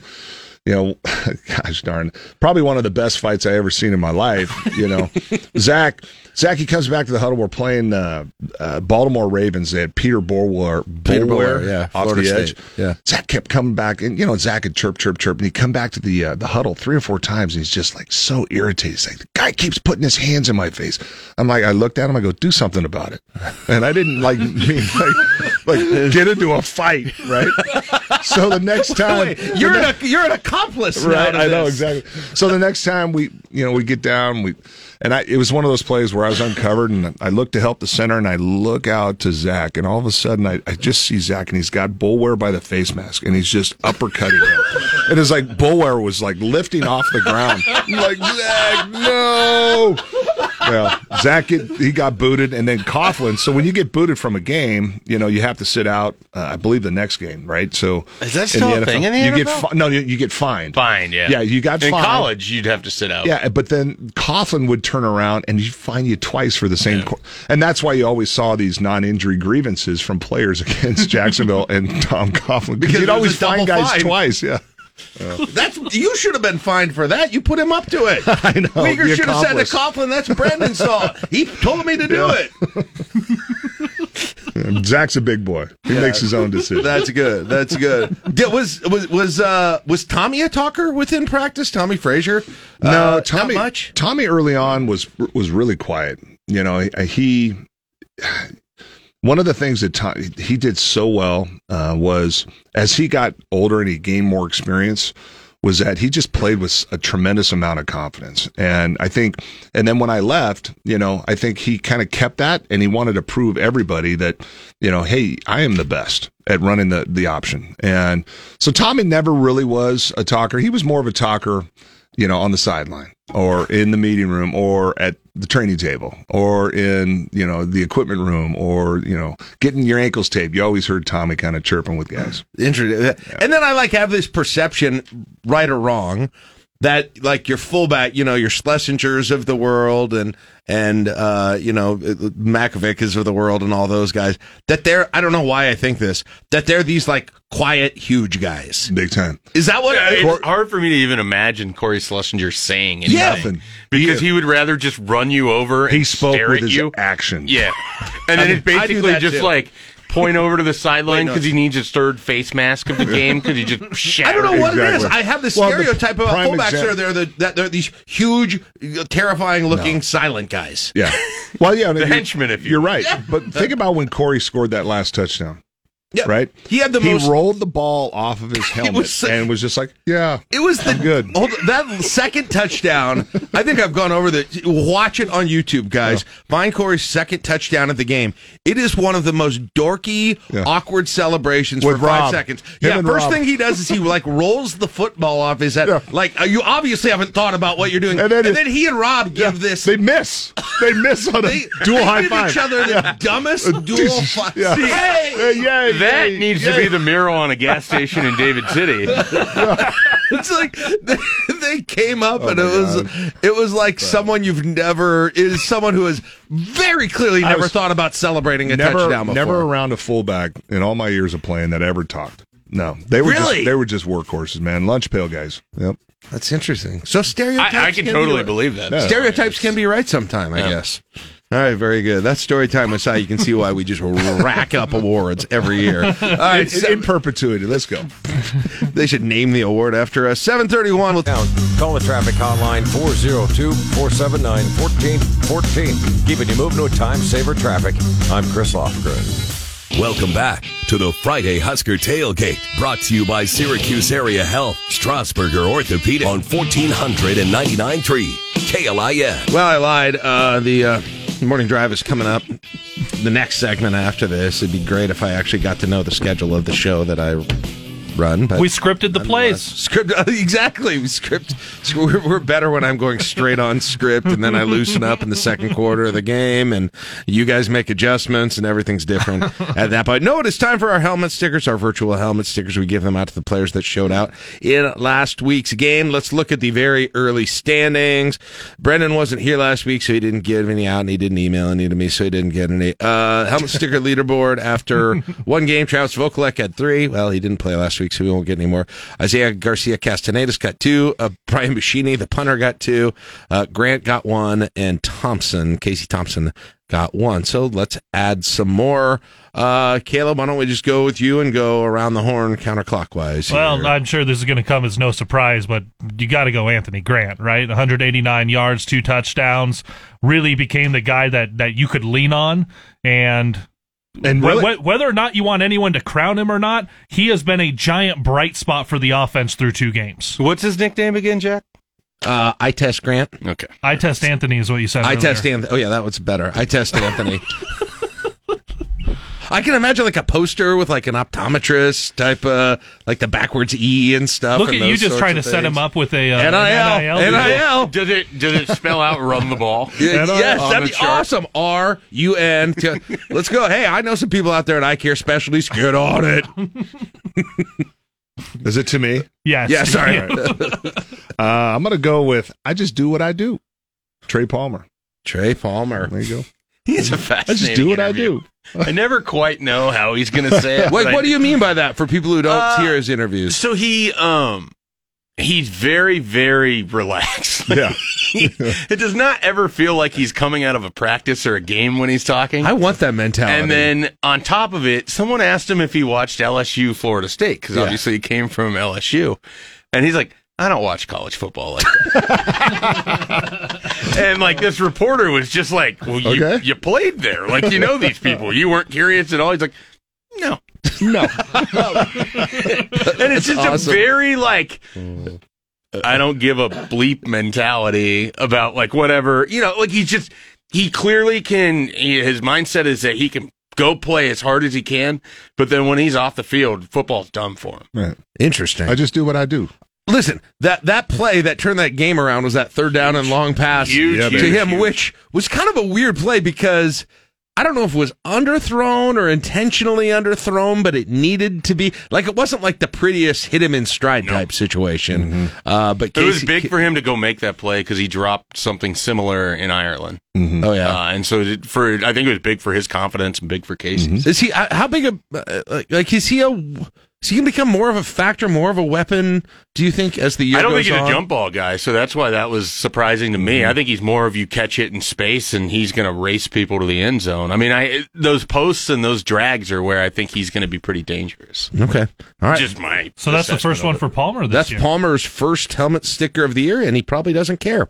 All right, I think that's pretty accurate. Mike, who are you giving your first I one uh, to? I sent a tweet during the middle of the game, so I already have two selected. oh, did you mention the- you mentioned who your helmet stickers are going Yeah, to? like tweet? I said that they're going to be on auto pick until we hear otherwise. Hey, thanks Anthony, for your cross Anthony promotion. Grant is going to get the first of the auto picks. tremendous, tremendous game for I test Anthony.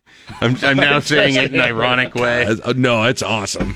Get that. Let's make that a thing. I mean, he I, and it wasn't just the 46 yard touchdown run or the 19 yard touchdown run. It was there was some like five or six yard gains where there was nothing, and he got them the extra Spin five move in the yard. I mean, it was just backfield, jump cut. Broken play where he's like, "Oh, I'll pick up 19 here."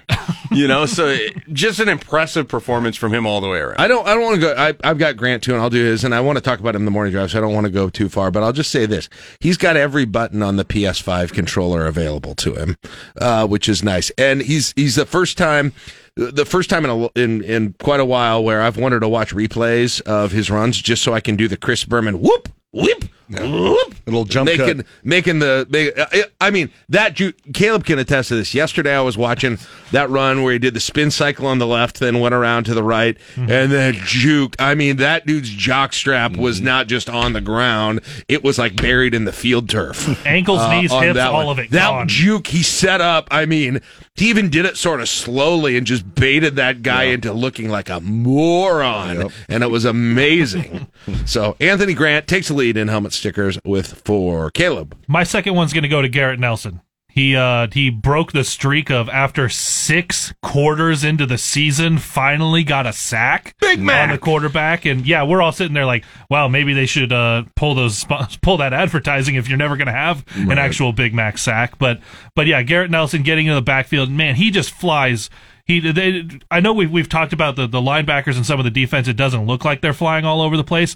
For Garrett Nelson, I never have that worry. Like it always looks like he's going 100 miles an hour, which he's done since he got to Lincoln. Yeah, I think he was hard on himself after the first game. He went He has been. probably one of the best tackles in college football right now. Right? Uh, PFF five. put out that he's rated number one throughout the throughout the Yeah, year. So I thought he was too hard on himself. Yeah. You know, um, had back to back big plays in, uh, versus North Dakota. Yeah, I agree. Do you know what I like about Garrett Nelson among, you know, being a big contributor on defense? The way that he celebrates.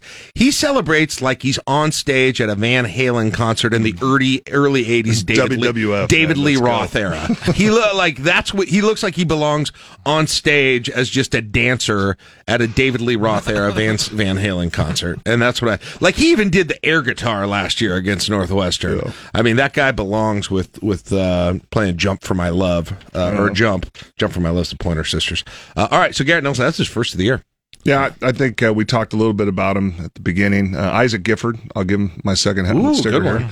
I think Isaac, number one, uh, he's he's out to prove everybody wrong. Um, undersized guy, tremendous skill set. I mean, he is so fast and he's smart.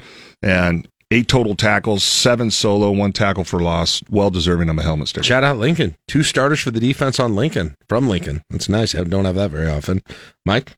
I am. Uh, look, I said it was it was an autopilot one. This might be the last week where that happens, but I'm going to give one to Brian Bruschini again because he had a big punt in that game. Buschini, Another, the Houdini. yeah. I mean, it's He's eh, amazing. He's amazing what he can do with No, that he's ball. amazing. has- That nickname isn't amazing. Well, I mean, it's no, you know, let's be honest. All right. I test It's Anthony. no, he's not I, disappearing. It's no, I like test that, he's- Anthony. He's got some tricks. up No, his I mean he just he has what I think eight punts on the season, five of which are inside the 20 Mm-hmm. Again, he flipped the field in a huge situation for Nebraska, pinned North uh, North Dakota deep. Obviously, you know they they need this guy because he's going to, to if if you're playing this bend don't break defense, you got to start him as deep as possible Mhm. so He's you a get a weapon. little field position to work with, and it's just so refreshing that I can just sit away and type on my computer without having to watch the Right, punt you know it's gonna be good. because I'm pretty sure I know the end result. So I, I sat down with uh, Bill Busch and we watched some of their practice tape, and he was showing me different skill sets that he has with the ball and how he can place things. It's it's and that's why the Houdini came to my mind. Yeah, it just he's got doesn't a- rhyme. He's got a bunch of unbelievable skill when it comes to being backed up. So the the rule of thumb in special teams, especially with a punter, is 444.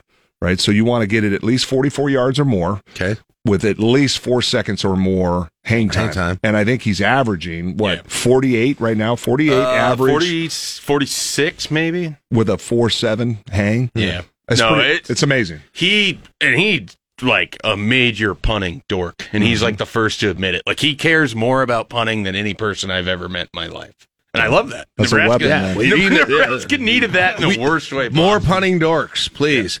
By the way, anybody notice that they always used to, like during Brenden's era of playing, they always put the hang time on the TV screen when people punted every time, and they don't do that anymore. I did notice Yeah, that. that's, that's kind of I don't know that was a weird thing. thing. That was always that a thing. Always a thing. They put the hang I think time. it's still in the video games, isn't it? Eh, I don't think so.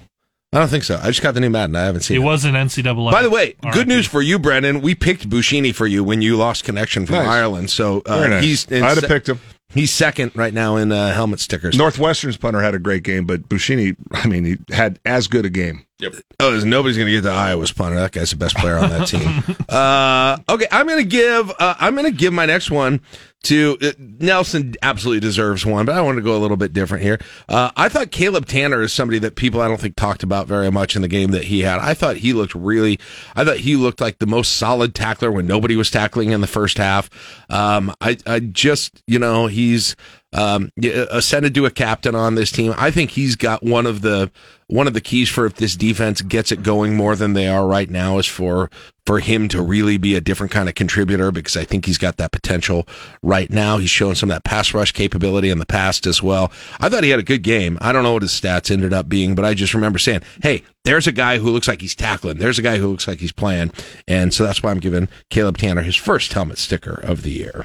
Uh, my last one for this week is going to go to Isaac Gifford. Uh, you're trying to figure out what's happening with that position. He leads the team in tackles for the game. Um, I know it's big shoes to fill, and you can't do it with one guy with what JoJo was able to do last year and the last couple of years, but I thought Isaac played well last Saturday. All right, very good. Second one for Isaac Gifford. There you go. I don't know. I, I for me, I got to go back to that running back position, but I'm going to give one to Ajay Allen. Yeah. Um, when given his opportunity, uh, he went in there and proved himself. And like we talked yards. about, special. I Yeah. think he's really, really good. Yeah. So hats off to him. I mean, playing second fiddle is never easy. Coming in and saying, oh, "Give this guy a break." However they look at it, you know, these running backs, that room is is loaded with talent. And uh, Ajay Allen is, I think, like you said, he's going to be a guy that, as the season progresses, get gets more confidence, more experience. You know, he might be in there before. He's going to have to pass up eye test Anthony before he gets a, a nickname from me. He's not there yet. right. All right. Uh, I I would have given one to Gifford, but he's been well represented here. I I want to go a little outside the box. This is a great story. It's awesome that uh, it's played out this way. Javin Wright blocked that Oh, yeah. punt on uh, Oh. on Saturday. I didn't even know who did Good that. call. I mean, he. Uh, this is a guy that's battled through a lot in the last three years to just be in the point where he could play um, this fall camp, and you know he overcame blood clots here recently, and just really excited for him. I mean, he was so happy after the game to just be able to talk about what football means to him and being able to play in that game, and so I'm very happy for him. So I want to give him one. I'm going to give my last one uh, to Chancellor Brewington. Uh, got got a touchdown in that game. Um, you watch some of those Grant runs uh, too that I've been watching and making the noises during.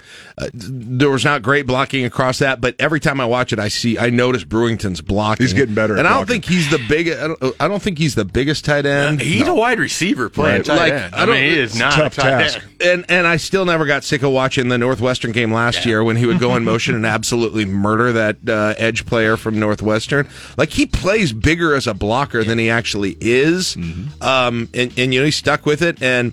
Yeah, yeah, Listen, they miss Vokolek. There's no question about it. Um, it was cool to get, see Boerkircher get, get that touchdown, but it's hard not for me to like Brewington. I like him a lot. Brewington You want a guy of that would have earned one of those Rat Pack shirts. Yeah. Yeah, Chancellor no doubt. Brewington last year just working his way from scout team into being Right. into the, Plus the guy. he's- He's like he's a human highlight reel of blocks now. Brewington is that psycho you did not want to be lined up against in the Oklahoma drill. Right. You just Yeah. like, no, I'm not going to have any fun right now. Also, it's a little hard. It's a little surprising because he sounds like he came straight out of the Harry Potter series or something with that name. So Call the traffic hotline 402 479 1414. Keeping you moving with time saver traffic. I'm Chris Lofgren. Five topics to get you going for game day. It's a special Friday edition of the Morning Drive on the Friday Husker Tailgate. All right, brought to you by Stonebridge Insurance and Wealth Management. Let's get it started with Number five. Well, we've had the play calling drama for a couple weeks in a row. Does it matter if Frost is inserting himself into the play calling? Do we like how Whipple's doing it? What thoughts? I'll take this one if you don't mind, everyone. I'll Have take it. this one. Yeah, that's all I you. don't care how they do it. I don't want to hear about it. That's all.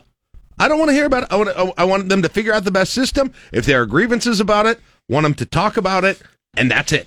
Okay? I don't want to see how that sausage is made. That's something I don't need to, don't want to see, Well, don't want to hear about it. Take that up with That's the head what- coach for bringing it up after That- every game. I think that's kind of what I'm doing. I think, uh, I mean, that's it. Feels And- like you're blaming everyone else. and and and also, and the other thing is, like, I don't feel like the play calling has been that bad. Uh, I mean, what have we talked about the the entirety of this show when we've been identifying issues, tackling, Executing. uh, executing, playing up front, uh, the the offensive line, the defensive line, all of those things. I haven't. Uh, there have been very few times this season where I've been like, man, if they had been more creative or more different in the way they were calling plays, this game would have been been more. Jimmys and Joes than Yeah. X's and O's. So it's like not even an issue on my radar, and I just don't really want to hear about it anymore. And- and I get it that you need to have those conversations, you need to work those out, but I just don't. I mean, I don't think it does anything. It's become a story. It's continued to be a story because it keeps getting brought up. That's it. Cool. That's it. Anything else to add to that? Anyone? No, you did a good job. Thank you. I agree. Number four. Uh, well, they missed last game, but Nick Henrich and Travis Vokolek. Mike, what do we know going into tomorrow? Uh, both basically considered day to day in the the Scott Frost injury report, where Very everyone's day to day. Very helpful. No one has not been day to day essentially uh, in that thing. So I I'm not looking for either of them for this weekend. I mean, with Oklahoma coming up, there's a chance that you can have either back at that point. You're not going to try to force the issue. That was the hope I think with. Vokolek the whole time, right? I, I mean, once Vokolek went out in the Northwestern game, it was basically to me like one, if Nebraska can win this, great, and then you basically don't need them the next two weeks. They weren't able to get the win. You still don't need them these two weeks. And he looked good against Northwestern. They oh, that offense will look a lot better when he's Oh, yeah. back. I love Tough how to they defend. used And him. You can speak to this too, Brenden. I mean, he is as good of a blocker oh, as Oh, they might have up front. So Sure. And not having been. him He has been since Yeah. he's gotten here. I mean, not having him is actually a double edged loss because it is a loss in the the passing game, but also just his ability to run block is Oh, huge. yeah. he sets an edge. I love as how they used him at that Northwestern game. I'd been waiting for that for so long from a Nebraska tight end, and then we lost it. And I hope we get it back soon. One thing though, I will say, when he got hurt in that Northwestern game, I was watching with my family, and sometimes I say bold, overconfident things during games. this might surprise you guys A little but bit. right away, like 30 seconds after he went down, I was, I said to my son and my wife, I was like, uh, he, he tore his Achilles. And and they're like, "What are you, a doctor?" He's like, "That's what it looks like to me. I think he tore his Achilles." I don't It's like, remember he's watching done. the replay He's of it. done, and and they're like, "No, he didn't. You don't have any idea what you're talking about." And I was, I don't know why, but I was very certain he did. And then I found out he didn't, and I mean, I kind of wish I had bragging rights over my family, but I'm glad that he's going to be back anyway. So, Travis, I'm mostly happy you didn't tear, tear your Achilles. Okay. I am. I'm. Mo- I'm very. Mostly happy. What? really weird way to say that. Yeah. I, ju- I am. v- Okay, Let's I'm, move on. Move on. I'm You're not getting out of this 99. I. You're right. I'm in a bad area three. there, but you understand. I need Anthony some bragging Grant, rights. about 300 yards, four test, touchdowns Anthony. through two games. Brenden, you played with some pretty good running backs that you blocked for. Yeah. How good is he? He's real good, like you said. He's he's got every button on the PS5. Um, Yes. What's I think what I really like when I watch him run is he's not getting the best blocking up front. Um, and, and what teams are doing is they're moving. So they're running line, line stunts a lot. He has great vision. He has patience and that jump cut is as good as I've seen. Yeah, You know, what he makes guys miss. He's. A, I, I wondered. I think I talked to Greg Sharpe about this. I might have talked to you guys about this before the season because I had heard he was ascending the depth chart. He had a big run in the spring, but I didn't. I looked at his size and I like I couldn't quite tell what style of a running back he was based He's all on his size. Size, but I mean, it's elusive. I think is, and and I don't know how he is speed wise compared to the running backs. You guys might have a better idea of that than than me, but it's. It's making guys miss. Yeah. I that's mean, it's skill. it's moves and making guys miss with great Um, vision and patience. Vision. Yeah, absolutely. Absolutely. Still, I think of that one play that I was referencing, the one he made the juke on at the beginning. Uh, Caleb, you referenced this too. He made a s- he made a spin move out there. Broken play Kind of could backfield. see could see where the guy was getting off a block there. Made that spin move, and that was crazy to be able to see that he had a path in the other direction. Right. He's just not like one minded. I'm going to hit the hole. This is where I've got to go. This is my track. He sees the line stunts coming. He sees where the linebackers are filling. Boom. Is patient. Once he sees it, boom. Then he makes a second level miss. That's the probably the key to his game. Do you know what He's great getting you know three, four, five more yards because of it. great vision lends itself to? The name I test Anthony. There you go. Just saying. Is he is he wearing readers Doesn't or, hurt. or is he wearing transitions? Transitions lenses. He seems like a transitions lenses guy. Transition to two, please. Number two. We'll have the draft index coming up. Weather could play an issue. We'll get to that with Rusty Dawkins next. Uh, listen, I'm just glad we're gonna have fall. Ra- what? Oh, oh, you're just supposed to skip? Yeah. Okay. one. Well, you looked at one. Uh, You night just game. do it. You night, do it. You night tell me game. what If you guys can can real quickly, song other than Thunderstruck, you'd want to hear between third and fourth quarter. Oh boy, for whom the bells toll, man. Well, I was gonna go Metallica too. With all the success with Stranger Things and Master of Puppets, I think that'd be kind of cool. What's the Johnny Cash uh, Some cover? God's gonna cut you down. Yeah. It's not a cover. It's his song. Oh, okay. originally. Yeah. You yeah. I've always that wanted that. That'd be pretty good. That'd be cool too. All right. Darude Sandstorm. All right. 2006 It's coming back. Let's get weird. Well, Caleb, now we have 15 seconds left that we have nothing to do with because I couldn't talk about number two. How do you feel I hope about you number feel- two? The traffic hotline 402 479 1414. Keeping you moving with time saver traffic. I'm Chris Lofgren. Jack West to the 35. Nice move. 40, 45, 50, 45, 40. Run, big fella. 30, 25, 20. Stiff arming a guy. 10 to the 5. Jack West, yes. We love you in Lincoln. Who do you think you're fooling? Nobody is thinking about their job the day before a Husker game. What a finish to this football game. Memorial Stadium upside down. Stroud back in the pocket, being rushed, gets hit as he throws down the field. It's going to be intercepted. Myles Farmer at the 15 20 up the sideline. Rocked out of bounds. Flag comes out. This is the Friday Husker Tailgate with Jack Mitchell, Caleb Henry, Mike Schaefer, and former Husker national champion Brenden Stai. Brought to you by Syracuse Area Health, Strasburger Orthopedics on 1499.3 KLIN. All right, welcome back to hour number three of the Friday Husker Tailgate. A busy hour it will be. We got opposition disposition, dramatic fight songs. We got our picks, and uh, going to mock Mike Schaefer for his performance last week, which should be a lot of fun for everyone. So you don't want to miss that. Uh, we got Rusty Dawkins and the Dwaft Index, which is very important this week. Jeff Maul. First, though, I do need to uh, give you your keyword because we have one pick left this week for fantasy Huskers. One Huskers. pick left.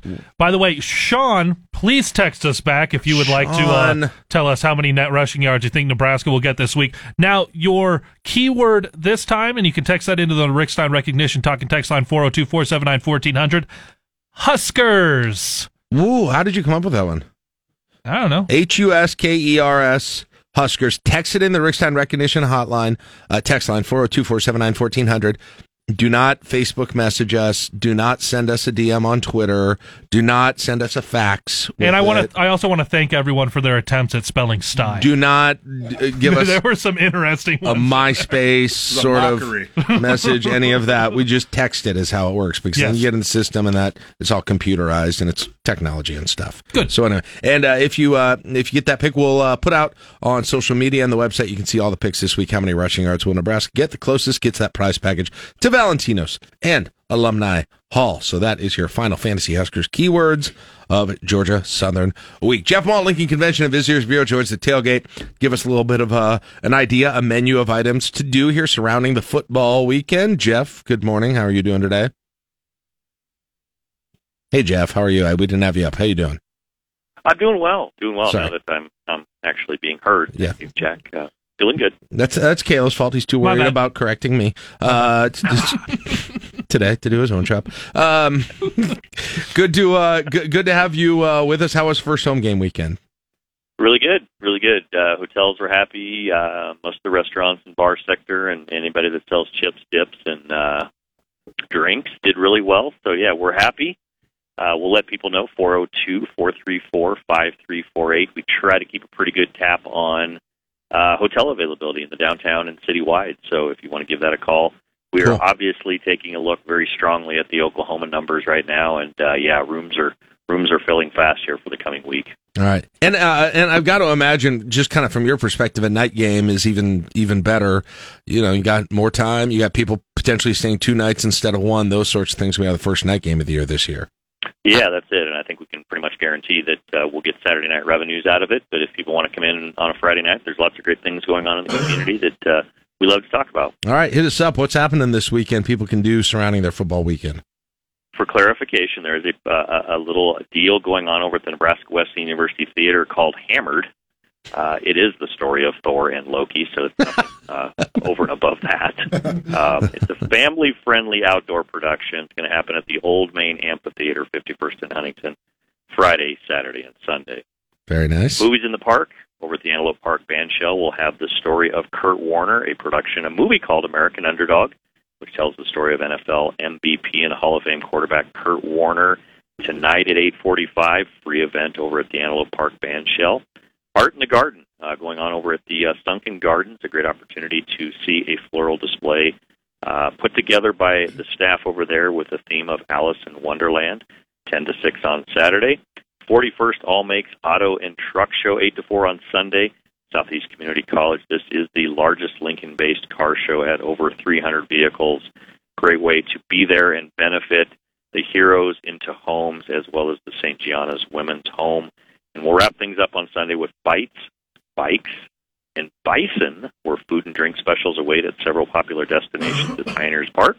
Great opportunity to ride it off, folks. Uh, we big win uh, tomorrow, and a great opportunity to get out and enjoy nature and some great weather. Yeah. Wait to hear about the Dwaft Index and see what the weekend looks like from Rusty. So, yeah, lots of great things going on in Lincoln. Yeah, week. Sunday should be a great day for that. Uh, with uh, looks like uh, temperatures in the low 80s, and uh, and the Bison should be enjoying that as well. So very good. Hey, thank you very much, Rusty. Uh, check it out, Lincoln.org. Looking for things to do at any time in the capital city. We will check in with you next week. All right.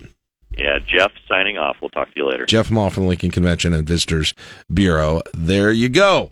Uh, Rusty Dawkins, chief meteorologist, Channel 8, the internet's favorite weatherman, joins us right now. And we actually made him work this week for the first time. Yeah. Thank goodness, because, you know, you're earning your zero dollar sal- dollar salary by doing nothing here over the last few weeks has been very concerning to management. Yeah, I uh, I hope that I'm not breaking the bank for you guys. Yeah, just with you are. Yeah, You are. Uh, no, it's uh, it's good. Uh, let's start out. Uh, so let's get into the uh, before we get into the nuts and bolts of the Dwaft Index, which is the talk of the city of Lincoln. Um, let's let's just sort of get kind of an overview. I know you you've been looking at the uh, the radar models over the course of the last two days, and they've been changing quite a bit. What have you seen in how they've changed in the latest latest round this morning? they've changed in about uh, timing. We, we still have uh, this is almost the best of both worlds. We're still seeing a chance for rain, and the earlier models from just 24 hours ago, 36 hours ago, had the rain uh, moving through the Lincoln area around 6:30 uh, Saturday after, late afternoon into the early evening hours, uh, which is not great if you're going to a Husker football game. It, it was looking like it was just going to be a soaker, and then eventually ending by the end of the game. Then the next model run came out, and it looked like it was going to be ending about the time that the uh, the Husker game kicked off. So the rain was going to be moving through and heavy in the afternoon hours, and then moving uh, moving out by game time. Now this morning I woke up and the first thing I did is I grabbed my phone and looked at the the recent uh, model runs, and now they have it moving out, moving into Lincoln in the morning hours, and moving out by the afternoon. Okay, that so that significantly impacts the draft. I think it so it really did. You actually had to re- rerun the draft. Folks, you don't know the draft is the Dawkins Weather and Football Theorem Index. It is the only metric in all of America, really all of the world, that integrates the specific parts of a football game along with the weather foot forecast, how it will be effective. Rusty does some advanced analytics on it and comes up with our overall draft number, which is broken in to five categories: run game, pass game, kicking game, player performance, and fan enjoyment. So mm-hmm. let's go through. With that said, that should change change a lot on the draft if it's just cool, which it's still going to be, Mhm. right? Yeah, uh, we went from one of the highest uh, draft uh, or draft. Draft, Sorry, please my- get your own, get your own get your own thing right, please. it's we went from one of the highest impacts uh, that it looked like it was going to be with the, with the draft uh, uh, Dawkins Weather and Football Theorem Index uh, to one of the best. I, I mean, it's looking very low impact for the game uh, Saturday night. Okay. So- wow. I did not see that coming with where we were earlier in the week. Well, the the analytics were hard. I mean, I had pencil and paper and eraser going a million miles an hour last night, and uh, it, it was looking really high with the with the potential for precipitation. And now with the rain moving out, the temperature is going to be much much more comfortable. The wind shouldn't be an issue. Uh, this is looking like a, a fun game to be at. Wow. Okay. Ticket prices going up as Rusty speaks. All right. Run game draft index. What do you have for us? Uh, it's going to be low, uh, two, and the only reason I'm saying that is is because it, the the ground may be wet. We could have some slippery conditions out there.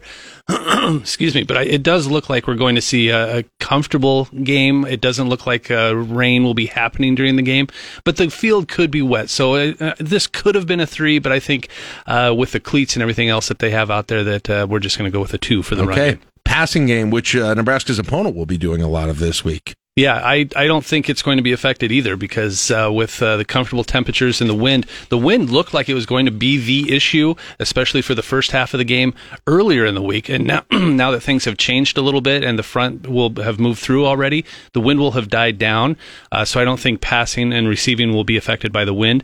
Uh, so we've got a two for the passing game. Again, maybe just a little bit of wetness, but not a whole lot more than that. Then, uh, and I f- assume the same thing's going to the kicking game. Then, Yeah, uh, the kicking game again. The wind was going to be the major factor there. Yeah, just uh, 24 hours ago, I had this at a four uh, with the wind and the rain potential, and now I've dropped it to a two uh, because it just looks like it's going to be uh, uh, quiet and uh, cloudy, and you know maybe if uh, I guess the sun go the sun goes down at eight, so you have the sun setting. yeah, you could still have a maybe little some of that, shadows, maybe, maybe Yeah, some shadows. This might I might have done a three on this one, but I just I kicked it down to a two. All right, um, player performance. This one was kind of high last week. Yeah, uh, and that was with the heat and the humidity. Uh, that was uh, going to impact players. Now the temperature is much cooler. We're we're looking at we may not get out of the 60s uh, for temperatures. sounds so good. I know. Uh, that's so that is uh, really uh, you don't have to worry about heat exhaustion. You don't have to worry about being overheated or cramps or anything like that.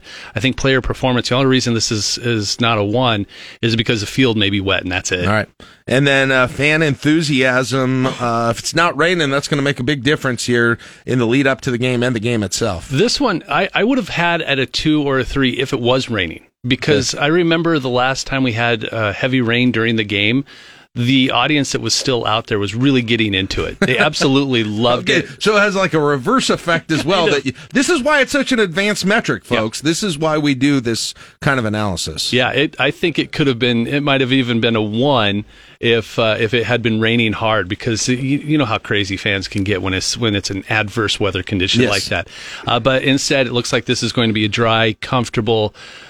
Just a great evening to be sitting there watching a game. So it's I'm just putting it at a two. It could have been a one. And the tailgating, it sounds like you think uh, right now the model's looking about noon or so that Yeah. this clears up. So that should give people most of the time they'd regularly get going with the tailgating. then, Yeah, right? this is going to be a tough one for tailgates because it looks like the early morning hours uh, before noon is the best chance for rain. Sometimes those showers try to linger, and uh, backbuild a little bit, uh, but it does look like most of this should be out of here by mid afternoon. Uh, so if you have tailgate plans, I would the, the later the better. We'll be in we'll be in the fifties during the game then. Towards the end of the game, Towards maybe. the I have it. I think I have around sixty degrees by the end of the game. So we're talking, uh, you know, jeans and sweatshirt, Yeah. cargos and a hoodie. Yeah. that kind of thing is probably going to be okay. I'm I'm likely going to be wearing. I'm going to bring a hoodie just right. just in case. Bust It- those hoodies out. You want to yeah. bust them out. Yeah, it's it's that time. Yeah, year. got, got a quarter zip that's been lying fallow for six months. Time to bust that thing out, right? I got lots of them. Yeah, and jeans probably isn't a bad idea either. I got jeans that have been lying fallow for a long yeah, time. so it's it's going to feel like fall finally uh, for Saturday and even Sunday. It's just it's a great Oh, weekend. I'm so happy. Yeah. And then I see 94 on 92 Tuesday, 94 Wednesday. Oh, gotta, yeah. got to be kidding. me. This is fake fall. Is- you is got to be ki- fake fall. This we have fake spring and we have fake fall Yeah. as well. All right, very good. And, and and last question for you. I know you'll be monitoring. You'll be there at the stadium for the uh, for the athletic department monitoring Mm-hmm. the situation. Is there? I mean, I know what you said. It sounds like the precipitation will probably be cleared out. Was this is this precipitation? Even if it gets bumped back during that time, that might involve lightning because that's the big thing that could impact the game. Yeah, that and that's something I was watching very, very closely. And every parameter that you can look at with the weather models, it uh, depicts where lightning is going to happen, if it's going to happen. We're all really low. They weren't zero, but they were low. Uh, so if there was going to be any lightning, it was going to be just very hit and miss, uh, not a lot of it. Uh, and but it doesn't matter if there's one bolt of lightning that's close to the stadium, they take that very seriously. Uh, but right now, it's looking like that shouldn't be an issue. So the Dwaft Index, after all of the talk about this week's Dwaft Index, ends up at 10, 10. which I believe is the same as it was in Dublin. Yeah, uh, and the- less than it was last week. You know what? This is going to have a Dublin feel to it. I mean, Oh, you've great. got the, the Things went well there. Yeah. okay. Let's rephrase that one. wow. Weather-wise, it is looking very nice. Boy, now I just feel bad about that. No, it's all right. That's my fault. I was the one who took it that place. Well, good. Yeah. So uh, minimal impact. That should be a great night to go to a game and and all of those things. And I didn't expect that 48 hours ago. So. Yeah, and we're still, you know, I still have a thirty percent chance uh, for a lingering shower or storm uh, early in the game, just because you know it's Nebraska and it can still happen. Sure. But it looks so much drier than it did twenty four hours All ago. right. Dwaft index of 10. 10, only. Yeah. Ties with the lowest Dwaft index of the year so far, along with Ireland. How was that weather in Ireland, Brendan? Did you like that? You like summers in Ireland? That was great. You know, I mean, for Ireland, it was epic. The weather, even like two weeks of good weather they had over there. Well, it was sunny most of the time. It Well, like. really, the sun didn't come out until the day of the game. Uh-huh. Um, but the entire week we were there, it rained, I think, twice. And it was, I think, the one time it rained when we were sleeping. Yeah. And then the other time it rained, it rained early morning the day of the game. And then it opened up blue skies, which is not typical for Ireland. Hmm. All right.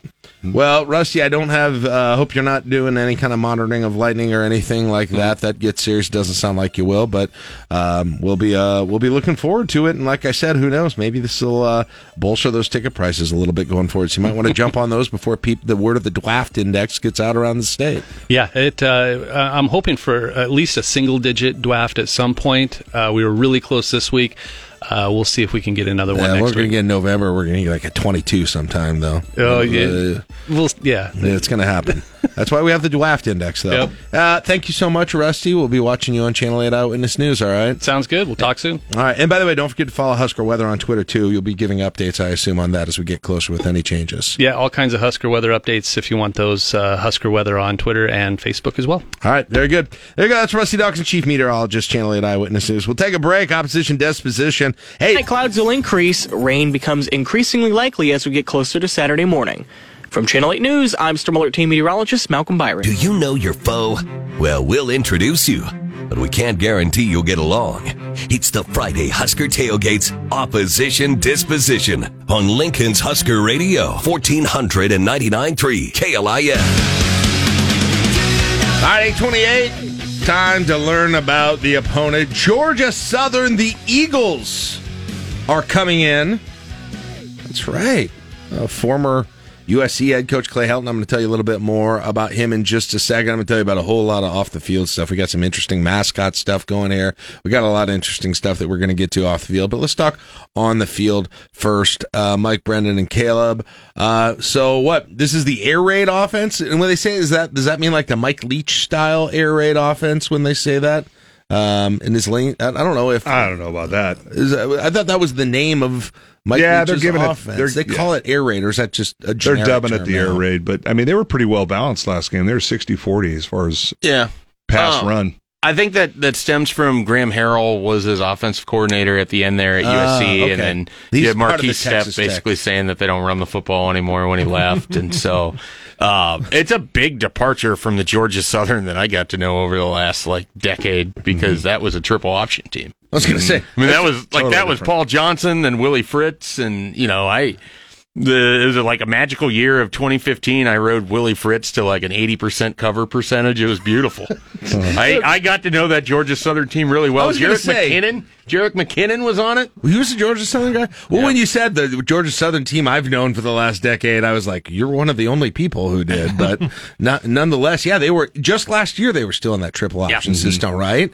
So it's a Like that. I. s- It's a- it's a I think they had moved a little off of it from where like Willie Fritz had it and where Paul Johnson had it to it was probably more of a like lesser version of what Coastal Carolina was trying to do. Like, Well, more and, a and they're going to throw the ball 40 times. Yeah, it- Uh, it- they, it- they, are going to throw it. It might not all be deep shots. It'll be some pretty quick it's just routes. a spread out passing offense. but It looks eerily like Nebraska's offense if you watch it. Mm-hmm. a Oh, really? lot of Yeah. what they do. Yeah. if they can run the ball, though, they will run the ball.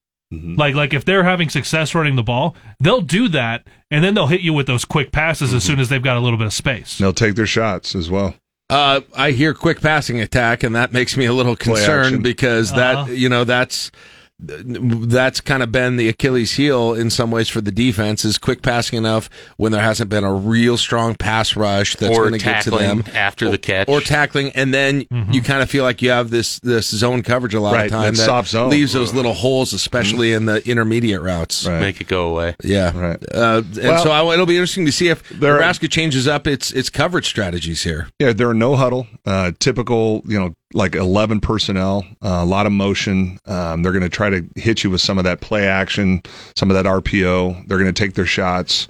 Um, you know, I think their offensive line uh, is probably the weakest spot of their team. If you, I mean, if you're looking offensively, uh, so we might have the ability to get home, but again, if you're playing soft coverage and you're not up in those those receivers' faces, uh, there's going to be seams in there, and getting rid of the football is. I mean, Vantrease does a good job of it. Yeah, and it's the same quarterback that Buffalo had last year. Okay. So, Yeah. Uh, Nebraska So he was fans are familiar with him. He's certainly going to be familiar with Memorial Stadium. He gets the ball out fast. He I mean, does. that's why. I mean, that's why you don't see a lot of sacks for him in his career. It's it's a quick. I mean, if if you're talking deep balls, those are going to be pretty rare. Like it's Yeah. going to just be spraying the. Hard to get home on him. Yeah, But And- let's and be he- honest, and he won the punt, pass, and kick competition at Memorial Stadium last year. 80 yard. 80 yard punt last year. Was that in a quick kick? Did they do that? Yeah, they lined up, and you're like, wait a minute, are they going for it? And then he just hit it deep and got all of it. Oh, and it was and it one of had those a good roll. You know, Yeah, Kirk Ferentz has watched tape of that 30 times this week. He well, he's a better so quarterback than Kirk Ferentz has too. So much. Well, that's, oh, you mean better than a jugs machine? well, it's. I, I love where we're at with Iowa right now. By the way, I appreciate it. Let's keep that going. Uh, but you know, it's interesting because in in Dublin, Hilinski kind of picked Nebraska's Oh, yeah. defense apart in that same thing where he had time. He didn't need a ton of time because they were short routes, but he had time, and then he felt like he always had a guy sitting in between the zone. Well, it seemed Uh, to me where we struggled at Northwestern was the play action. A hundred percent because they have to load up to stop the run, and then mm-hmm. those linebackers can't. And they're they're already probably not great coverage linebackers to start with, and you're you know sucked into to facing up there because you got Evan Hull. Like it's mm-hmm. taken multiple guys to get him Right. down. Suddenly that tight end's just running loose in the back of the formation. Yeah, not only that, but it, it also it, what it does is it screws you up and where your eyes are. You've got to be very disciplined versus these types of offenses. There's blown coverages, and we've had blown coverages in the last two weeks. Communication is going to be huge this mm-hmm. week, and it's been bad. Oh. I mean, it, it's honestly been bad. I like, I did not give enough credit to you know. I talked about Ben Stille earlier, but I didn't give enough credit to guys like Marquel Dismuke and, and Deontai, Williams, Williams. because the thing that those two Yeah. did for essentially two and a half seasons, they had people in place. Mm-hmm. I mean, you can say what you want about the tackling for Deontai Williams, but their communication had guys in place to make plays. And you saw, you know, with Omar Brown against Northwestern, he and Marques Buford had a big uh, snafu that went for that big touchdown. Mm-hmm. I mean, they have to. And I, I asked Tommy Hill about it after the game this last week, and he said that you know he thinks it's good, it's getting better. Um, this is the kind of team that like they're gonna hit a big play if you don't uh, if you don't have that communication crisp because they run those crossers. They, I mean, you have to know who has who, and Yeah. Vantrease will find it. You know what Nebraska desperately needs this game is a dang interception, which they You got to be near the ball. to well, it's weird. We, I was talking to Greg Sharpe about. I was talking. That's, that's the thing. That, I know exactly. I was, I was Somewhere talking, near the route. I was talking to Greg Sharpe on in this. the vicinity. there have been a couple of pass breakups. They've not. It's not even been close. Yeah. You haven't. You haven't seen a ball go up there and like go. Oh, like there's a chance at it. Nothing. Um, n- n- uh, really nothing at all. Um, and they've. I think they've got to get. They've got to get one of those uh, this week, and I think that'll help significantly. But but we will see. Uh, what do we know? Do we know? De- they obviously probably aren't having quite the total philosophy change on defense from where they were before. But do we know anything about them They're, defensively? they're a personnel type of defense. You're going to see five front, four man front, three man front, just depending on the personnel. And it's hard to gauge them from week one, where it was not a good Morgan State team. it was a very bad morning. Yeah. Hey, Yeah, I I was know, being but They got off to a slow it. start versus Morgan State as well. They had some some takeaways that, that really kind of separated them. I'd love to make that argument, but again, Nebraska was also playing an FCS team last week. That Uh, is a coming lot of off this a losing record. Makes me think of last year. Buffalo beat the crap out of Wagner, who hasn't won a game since. Uh, they know, so- decimated that program. yeah, I mean, Broke The entire it's- program. That's broke, the Mac, the Yeah. Buffalo. They broke Wagner. And so I, I think because of that, uh, there's this perception that Georgia Southern's probably going to be a little bit better than they actually are. But they they have pieces like they're gonna they're gonna come into this game and, and they'll make it difficult. I think Nebraska is going to outlast them. I'm wondering why Vantrease uh, transferred to Georgia Southern. What do you think? Because of Clay Helton? Could have been. Yeah. Um, could have just been. I don't know. I mean, was it an upgrade? I mean, Buffalo's a pretty solid team. Didn't like Winters.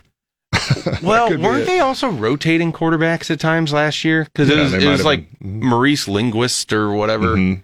was uh, the coach there, and so I, it might have just been a situation where he felt like, you know what, I'm good enough to have all the snaps. So, Mm-hmm. um, and then Clay Helton's looking for a guy. That's not a bad like that's not a bad spot to end up at. Not bad. Plus, I would trade Buffalo for, uh, or uh, you know, Georgia Southern yeah, for Buffalo. the- Yeah. That's a good spot. especially the winners, like I said. Uh, what? Um, and we don't have to give our predictions yet, but just what kind of a game? So, I mean, it sounded like kind of like you thinking in a high scoring game, Yes, right? I'm A- thinking a, a bit of a shootout. Yep. I do. I don't know what the over under is. It'll on be this it'll be thing, but- interesting to see. I think the weather's going to help us uh, as far as the conditioning, but um, Georgia Southern they run the no huddle, and at times it's Tempo's a hurry gonna up. be big. Tempo is going to be big. Yeah. Both teams too. Mm-hmm. I mean, because one of the things Teddy Prohaska talked about, and you were talking about how, and it made me think how different football is from the '90s. He's talking about in practice they go so much faster with tempo, so when you get to the game, you don't notice it as much. Mm-hmm. And you're talking about physicality, where you go so much heavier in practice. When you get to the game, you don't notice it as much. Mm-hmm. Right. And in my head, I'm just like, well, that's 2020 versus 1990s, Exactly. right there. 30 years difference in football. Uh, so let's get into some some of the additional things. So, so Clay Clay Helton is the coach. If you if you find that name familiar, yeah, he was coach at USC. Kind of in, in that whole weird period. He started under Lane Kiffin in 2010. Remember when Lane Kiffin went to USC? Mm-hmm. Then he got promoted. He was a quarterbacks coach then. Got promoted to OC after that. He was the interim head coach uh, after their previous interim head coach Ed Orgeron re- resigned following the hiring of Steve Sarkisian. And then he once again became the, he's been the interim head coach of USC twice in 2015 after Sarkisian took their leave of absence and then was subsequently fired there. And then in 2015, they removed the interim tag, named him the 23rd coach ever at USC. So he's interim twice after Orgeron, after Sarkisian, ends up getting the job ends up getting fired what a couple of games into to last year um, and so georgia southern takes him a good get for georgia southern right Oh yeah, like that was a gr- that was a home run hire splash hire for for that sure. program He was born to be a coach. His dad actually was Kim Helton. yeah coach of the nfl right He was well. He coached. He was the head coach of Houston, and then he went into the NFL. He coached uh, for the Washington Redskins. I played for him. Oh, really? Yeah. Oh, wow. Um, so you know, his dad had a great mind for the game. Clay's got a great mind. You know, was born to do it. Um, Georgia Southern, uh, they are a public research university in the U.S. state of Georgia, not surprisingly. Uh, the flagship campus, this is the kind of information you get on this show and nowhere else. Uh, the flagship campus is on in Statesboro and other locations, including the Armstrong Cav- campus in Savannah and the Liberty ca- campus in Hinesville. Some nice areas. That's probably why Treese. So Savannah's a beautiful place. Go to the other campus, maybe get some classes down there. Well, Uh, winter's a little bit different in Georgia than it is in yeah, that's Buffalo. That's the other thing. Their mascot, the Eagles. Now, uh, they have they have a couple of different mascots. They've got the live mascot and the costumed mascot, who have different names, which is I don't know, maybe always a little confusing to me. At their home games, they've got an actual bald eagle that they do the thing where it flies down onto someone. Yeah, uh, which is always awesome, especially with a bald eagle. I, I'm at a zoo. Bald eagle number one on my list. Right, number bald eagle one. number Oh, one. wow. Gorillas number two. Bald, gor- bald I guess it really depends on where you live. If you live in the Northwest, they're considered like pigeons up there. Okay, see that wouldn't. I think I saw one on the interstate driving to Iowa last weekend, but You see rare- them. You see them out here. It's like uh, wow. yeah, well, they're majestic because Yeah. usually you're seeing them. They're just a little bit. huge. I can't believe how big those those animals Eagles are. talk. They're crazy. um, but they also have a apparently a dressed up mascot that I think their fan base has kind of the same feelings that some people have about Little Red here. They remade it a few years back and they find it terrifying now, which I guess is a little bit different. Uh, but its name is Gus. So you've got Gus, for an eagle. You've got Gus the eagle, and then you've got Freedom the real eagle. That are their mascots. Way to put zero effort in into naming. Georgia. University. Your nickname is Gus. Got Georgia State University. Yeah, I guess it goes to that. Uh, Eagles, by the way, is the third nickname of Georgia State. From 1924 to 1941, the nickname was the Blue Tide, which is a, I think, a very cool nickname. I might have stayed with that. After World War II, athletic teams were referred to as the Professors, as the school was a teachers' college. I like The that. I- Professors. Go back to that. Did Georgia Southern get rid of two of the coolest, unique? That's a good name. The, I mean, it's like Blue Tide is kind of like Crimson Tide, I guess. But Blue Tide and Professors are good. Then got Eagles. There's probably uh, 20 other Division One schools that have Eagles as as their name. However, uh, 1959, when the schools was reuni- renamed Georgia Southern College, a student vote was held to determine the new mascot. Eagles was chosen over Colonels by a narrow a better one too. Yeah. by a narrow margin. Now, they did make the jump from uh, FCS to FBS uh, a decade plus ago, but they had one. I didn't know. Did you guys know they've won six Six. six championships at the 1AA FCS level, it at 85, 86, Yep. 89, 90, 99, and 2000. Then won the Sun Belt their first year as a Division 1A Willie school. Fritz. With, with with Willie Fritz, only the third team after Nevada in 92 and Marshall in 97 to win their conference in the first year at the FBS Stadium. So that uh, their program also went on hold from the end of World War II until 1982. They didn't start that program back up until 1982. A lot of schools stopped their programs during World War II. It took them that long. And then they won. They were it. winning titles within a decade. Yeah, Uh, yeah, and South yeah. Georgia boys. Yep. and they didn't have a big budget then, and that's they went with these. They had a really low budget when they started again, and that's why their their uniforms. If you've ever seen a play, they look kind of like Blue Alabama a little bit. Like they're Right. they're no, they Numbers on the helmet. numbers on the helmet. Uh-huh. Like no, mm-hmm. they're not getting retweeted. No flash. They're not getting mm-hmm. retweeted by Uniswag or Right, anything right, like that. Or I was hoping you were to gonna be like, yeah, Russell is there out. I don't know if Corey Ross would even say "ooh" about when they when they come out about those things. So yes, that's right. Uh, then the other thing that is interesting about that, so their their head football coach, legendary football coach Erk Russell, uh, but one of their their biggest traditions is weird. Um, so they were going to play Northern Iowa in the F, F uh, what's called the 1A playoffs at that year and got inspiration from an odd space. He was inspired by the gnat infested drainage ditch that cuts across the field between the team's locker room and practice fields.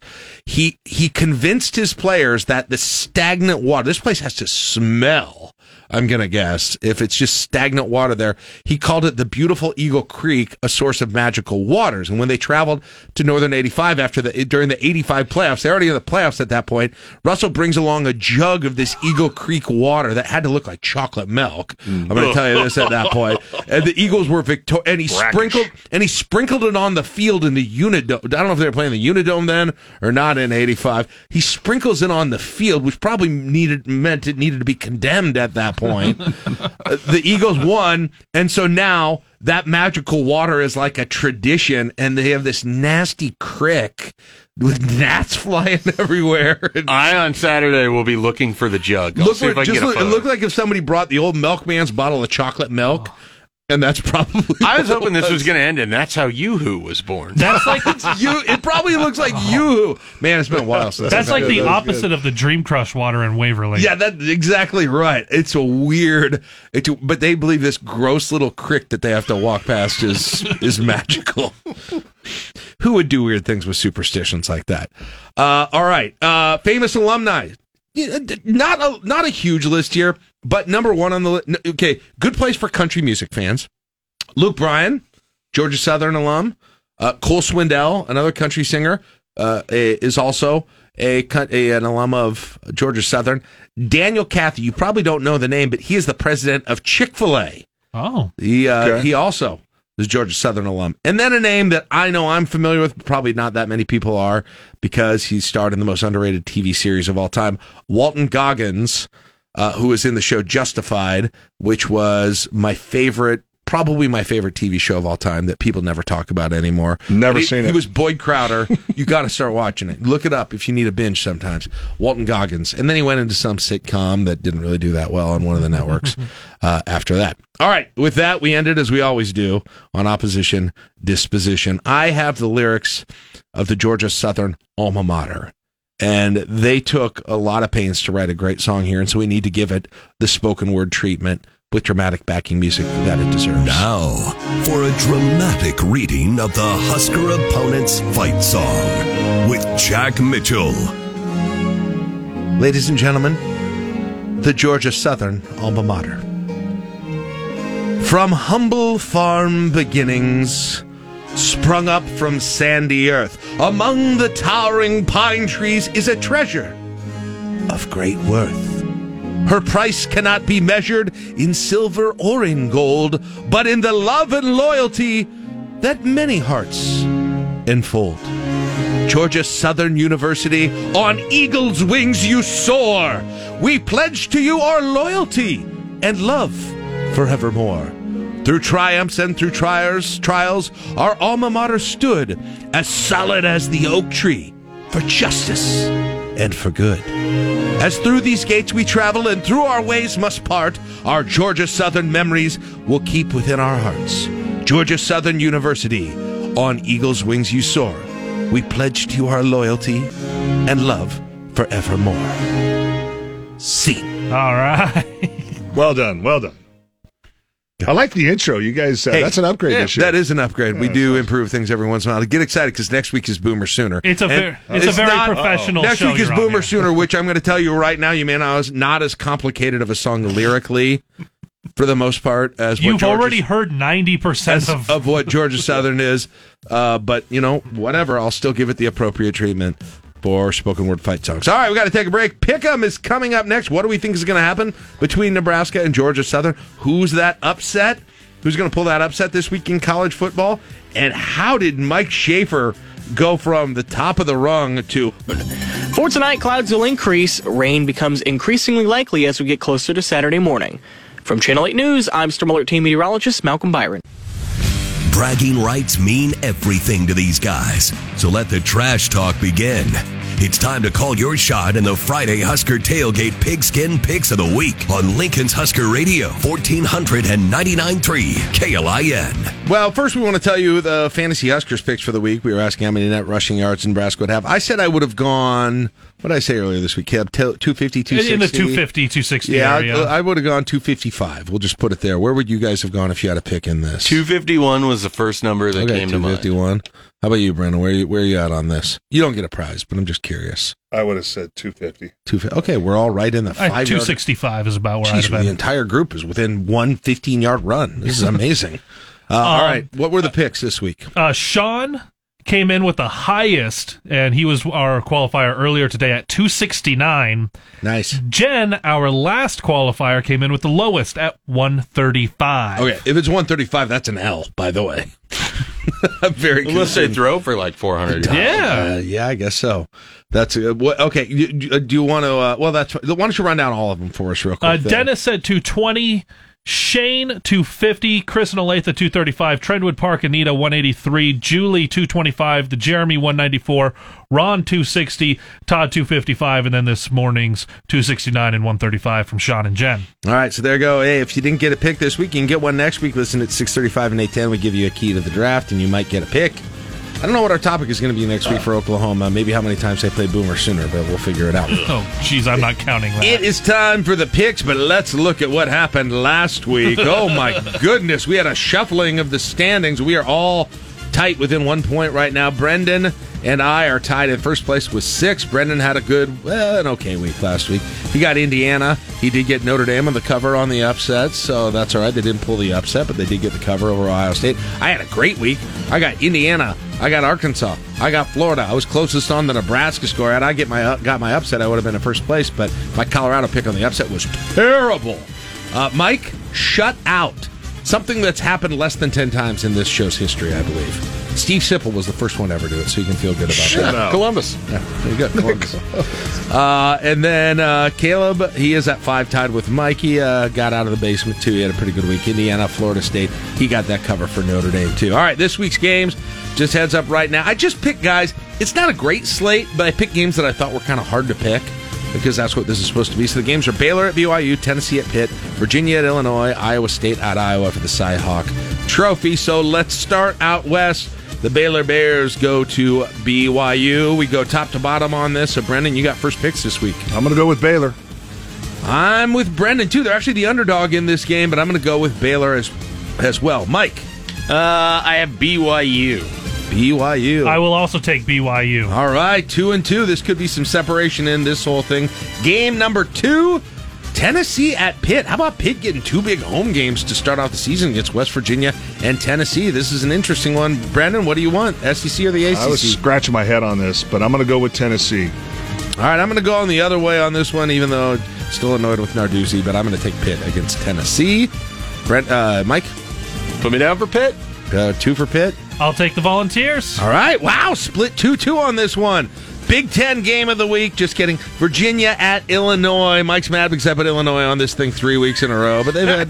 I picked them. I lost. I went against them. I lost. What am I supposed to do? Uh, ACC Big Ten Challenge here. Brenden, who you got? Illinois. Give me the Cavaliers. Best uniforms in college football. Controversial take. I can't even name their coach at this point. Give me Virginia. I have gotten Illinois, their games correct every week so far. Give me the Illini. Two and two again. I don't think we're going to be two on two on this one, although who knows? High powered Iowa offense welcomes Iowa State and the Cyclones for the Cy Hawk Trophy. The entire state is talking about it in Iowa. I was there last weekend. Brenden, Hawkeyes or Cyclones? I think Iowa's licking their wounds. They don't know who they are. They're a three and a half. Mm-hmm. I'm going to go with Iowa State. Woo!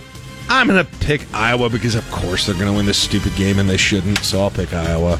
Matt Campbell never wins the game against Iowa. It's a big concern until this year Iowa State wins. Oh, that'd be amazing. Iowa State's best chance was a couple years ago, and they decided to run into each other on a punt and fumble it right back to Iowa. Hawkeyes win again. 2 2 on every pick? I don't think that's ever happened. Upset of the week's got to be an underdog of seven or more. Brenden, who you got? Who do you think? The Bobcat. The, The Bobcats, Bobcats, going to Happy Valley. Going to Happy He's looking for the outright with two points Absolutely. on that one. Absolutely. Yeah, all I think they're 24 right now. Okay. Yeah. Well, you. I bet you get the cover on that one. I think that's good for one. I don't know about two. Ohio's getting 25. 25. All right. Hey, I'm going. This is not this is not about Adrian Martinez, I promise you. But I don't think Missouri should be getting more than a should be given more than a touchdown and a trip to Manhattan. Give me the Missouri Tigers. It hurts me to say it, but I'll take Missouri. I think they're going to get the outright win in that one. What what's Missouri getting? Seven and a half, I believe. I can check the line and see where it is right now, but I believe it's in that range. Uh, all right, Mike, who you got? Well, I got a couple academic schools getting together, having themselves a football game, and I'm going with Duke getting 10 points against Northwestern. Ooh, whoa! I I don't think Northwestern. I think Northwestern might be the best team in the Big Ten. I think they might win that one by thirty. uh, I am fearful of the black shirts being able to hold this down enough. Georgia Southern's getting 23 and a half. what? You are terrible. I will bank that point. Wow. He's getting a point. Just go ahead and put Wow. him. Put him to Although, six. although now that I see it, I did picked my score within that, so maybe I should. You know how I bad Morgan was, right? All right, Husker score. Brenden, what do you got? I'm going to give him three more points. I'm going to go 41 to 23. 41 to 23. I've got Nebraska 38 to 20. Take the over 45 28 Nebraska. Nebraska 48, Georgia Southern 38. Oh God! Wow, that sounds like Here I a- am acting all That big sounds and like a- with my over. That is a Pepto Bismol night for me. All right, that is it for the show. For Brenden Stai, for Mike Schaefer, for uh, Caleb Henry, Kenny Larrabee, I'm Jack Mitchell. Thank you for tuning in. We'll be back here to get you ready next week for Nebraska and Oklahoma. Have a great weekend. Sports Nightly tonight. Big Red football on the air tomorrow.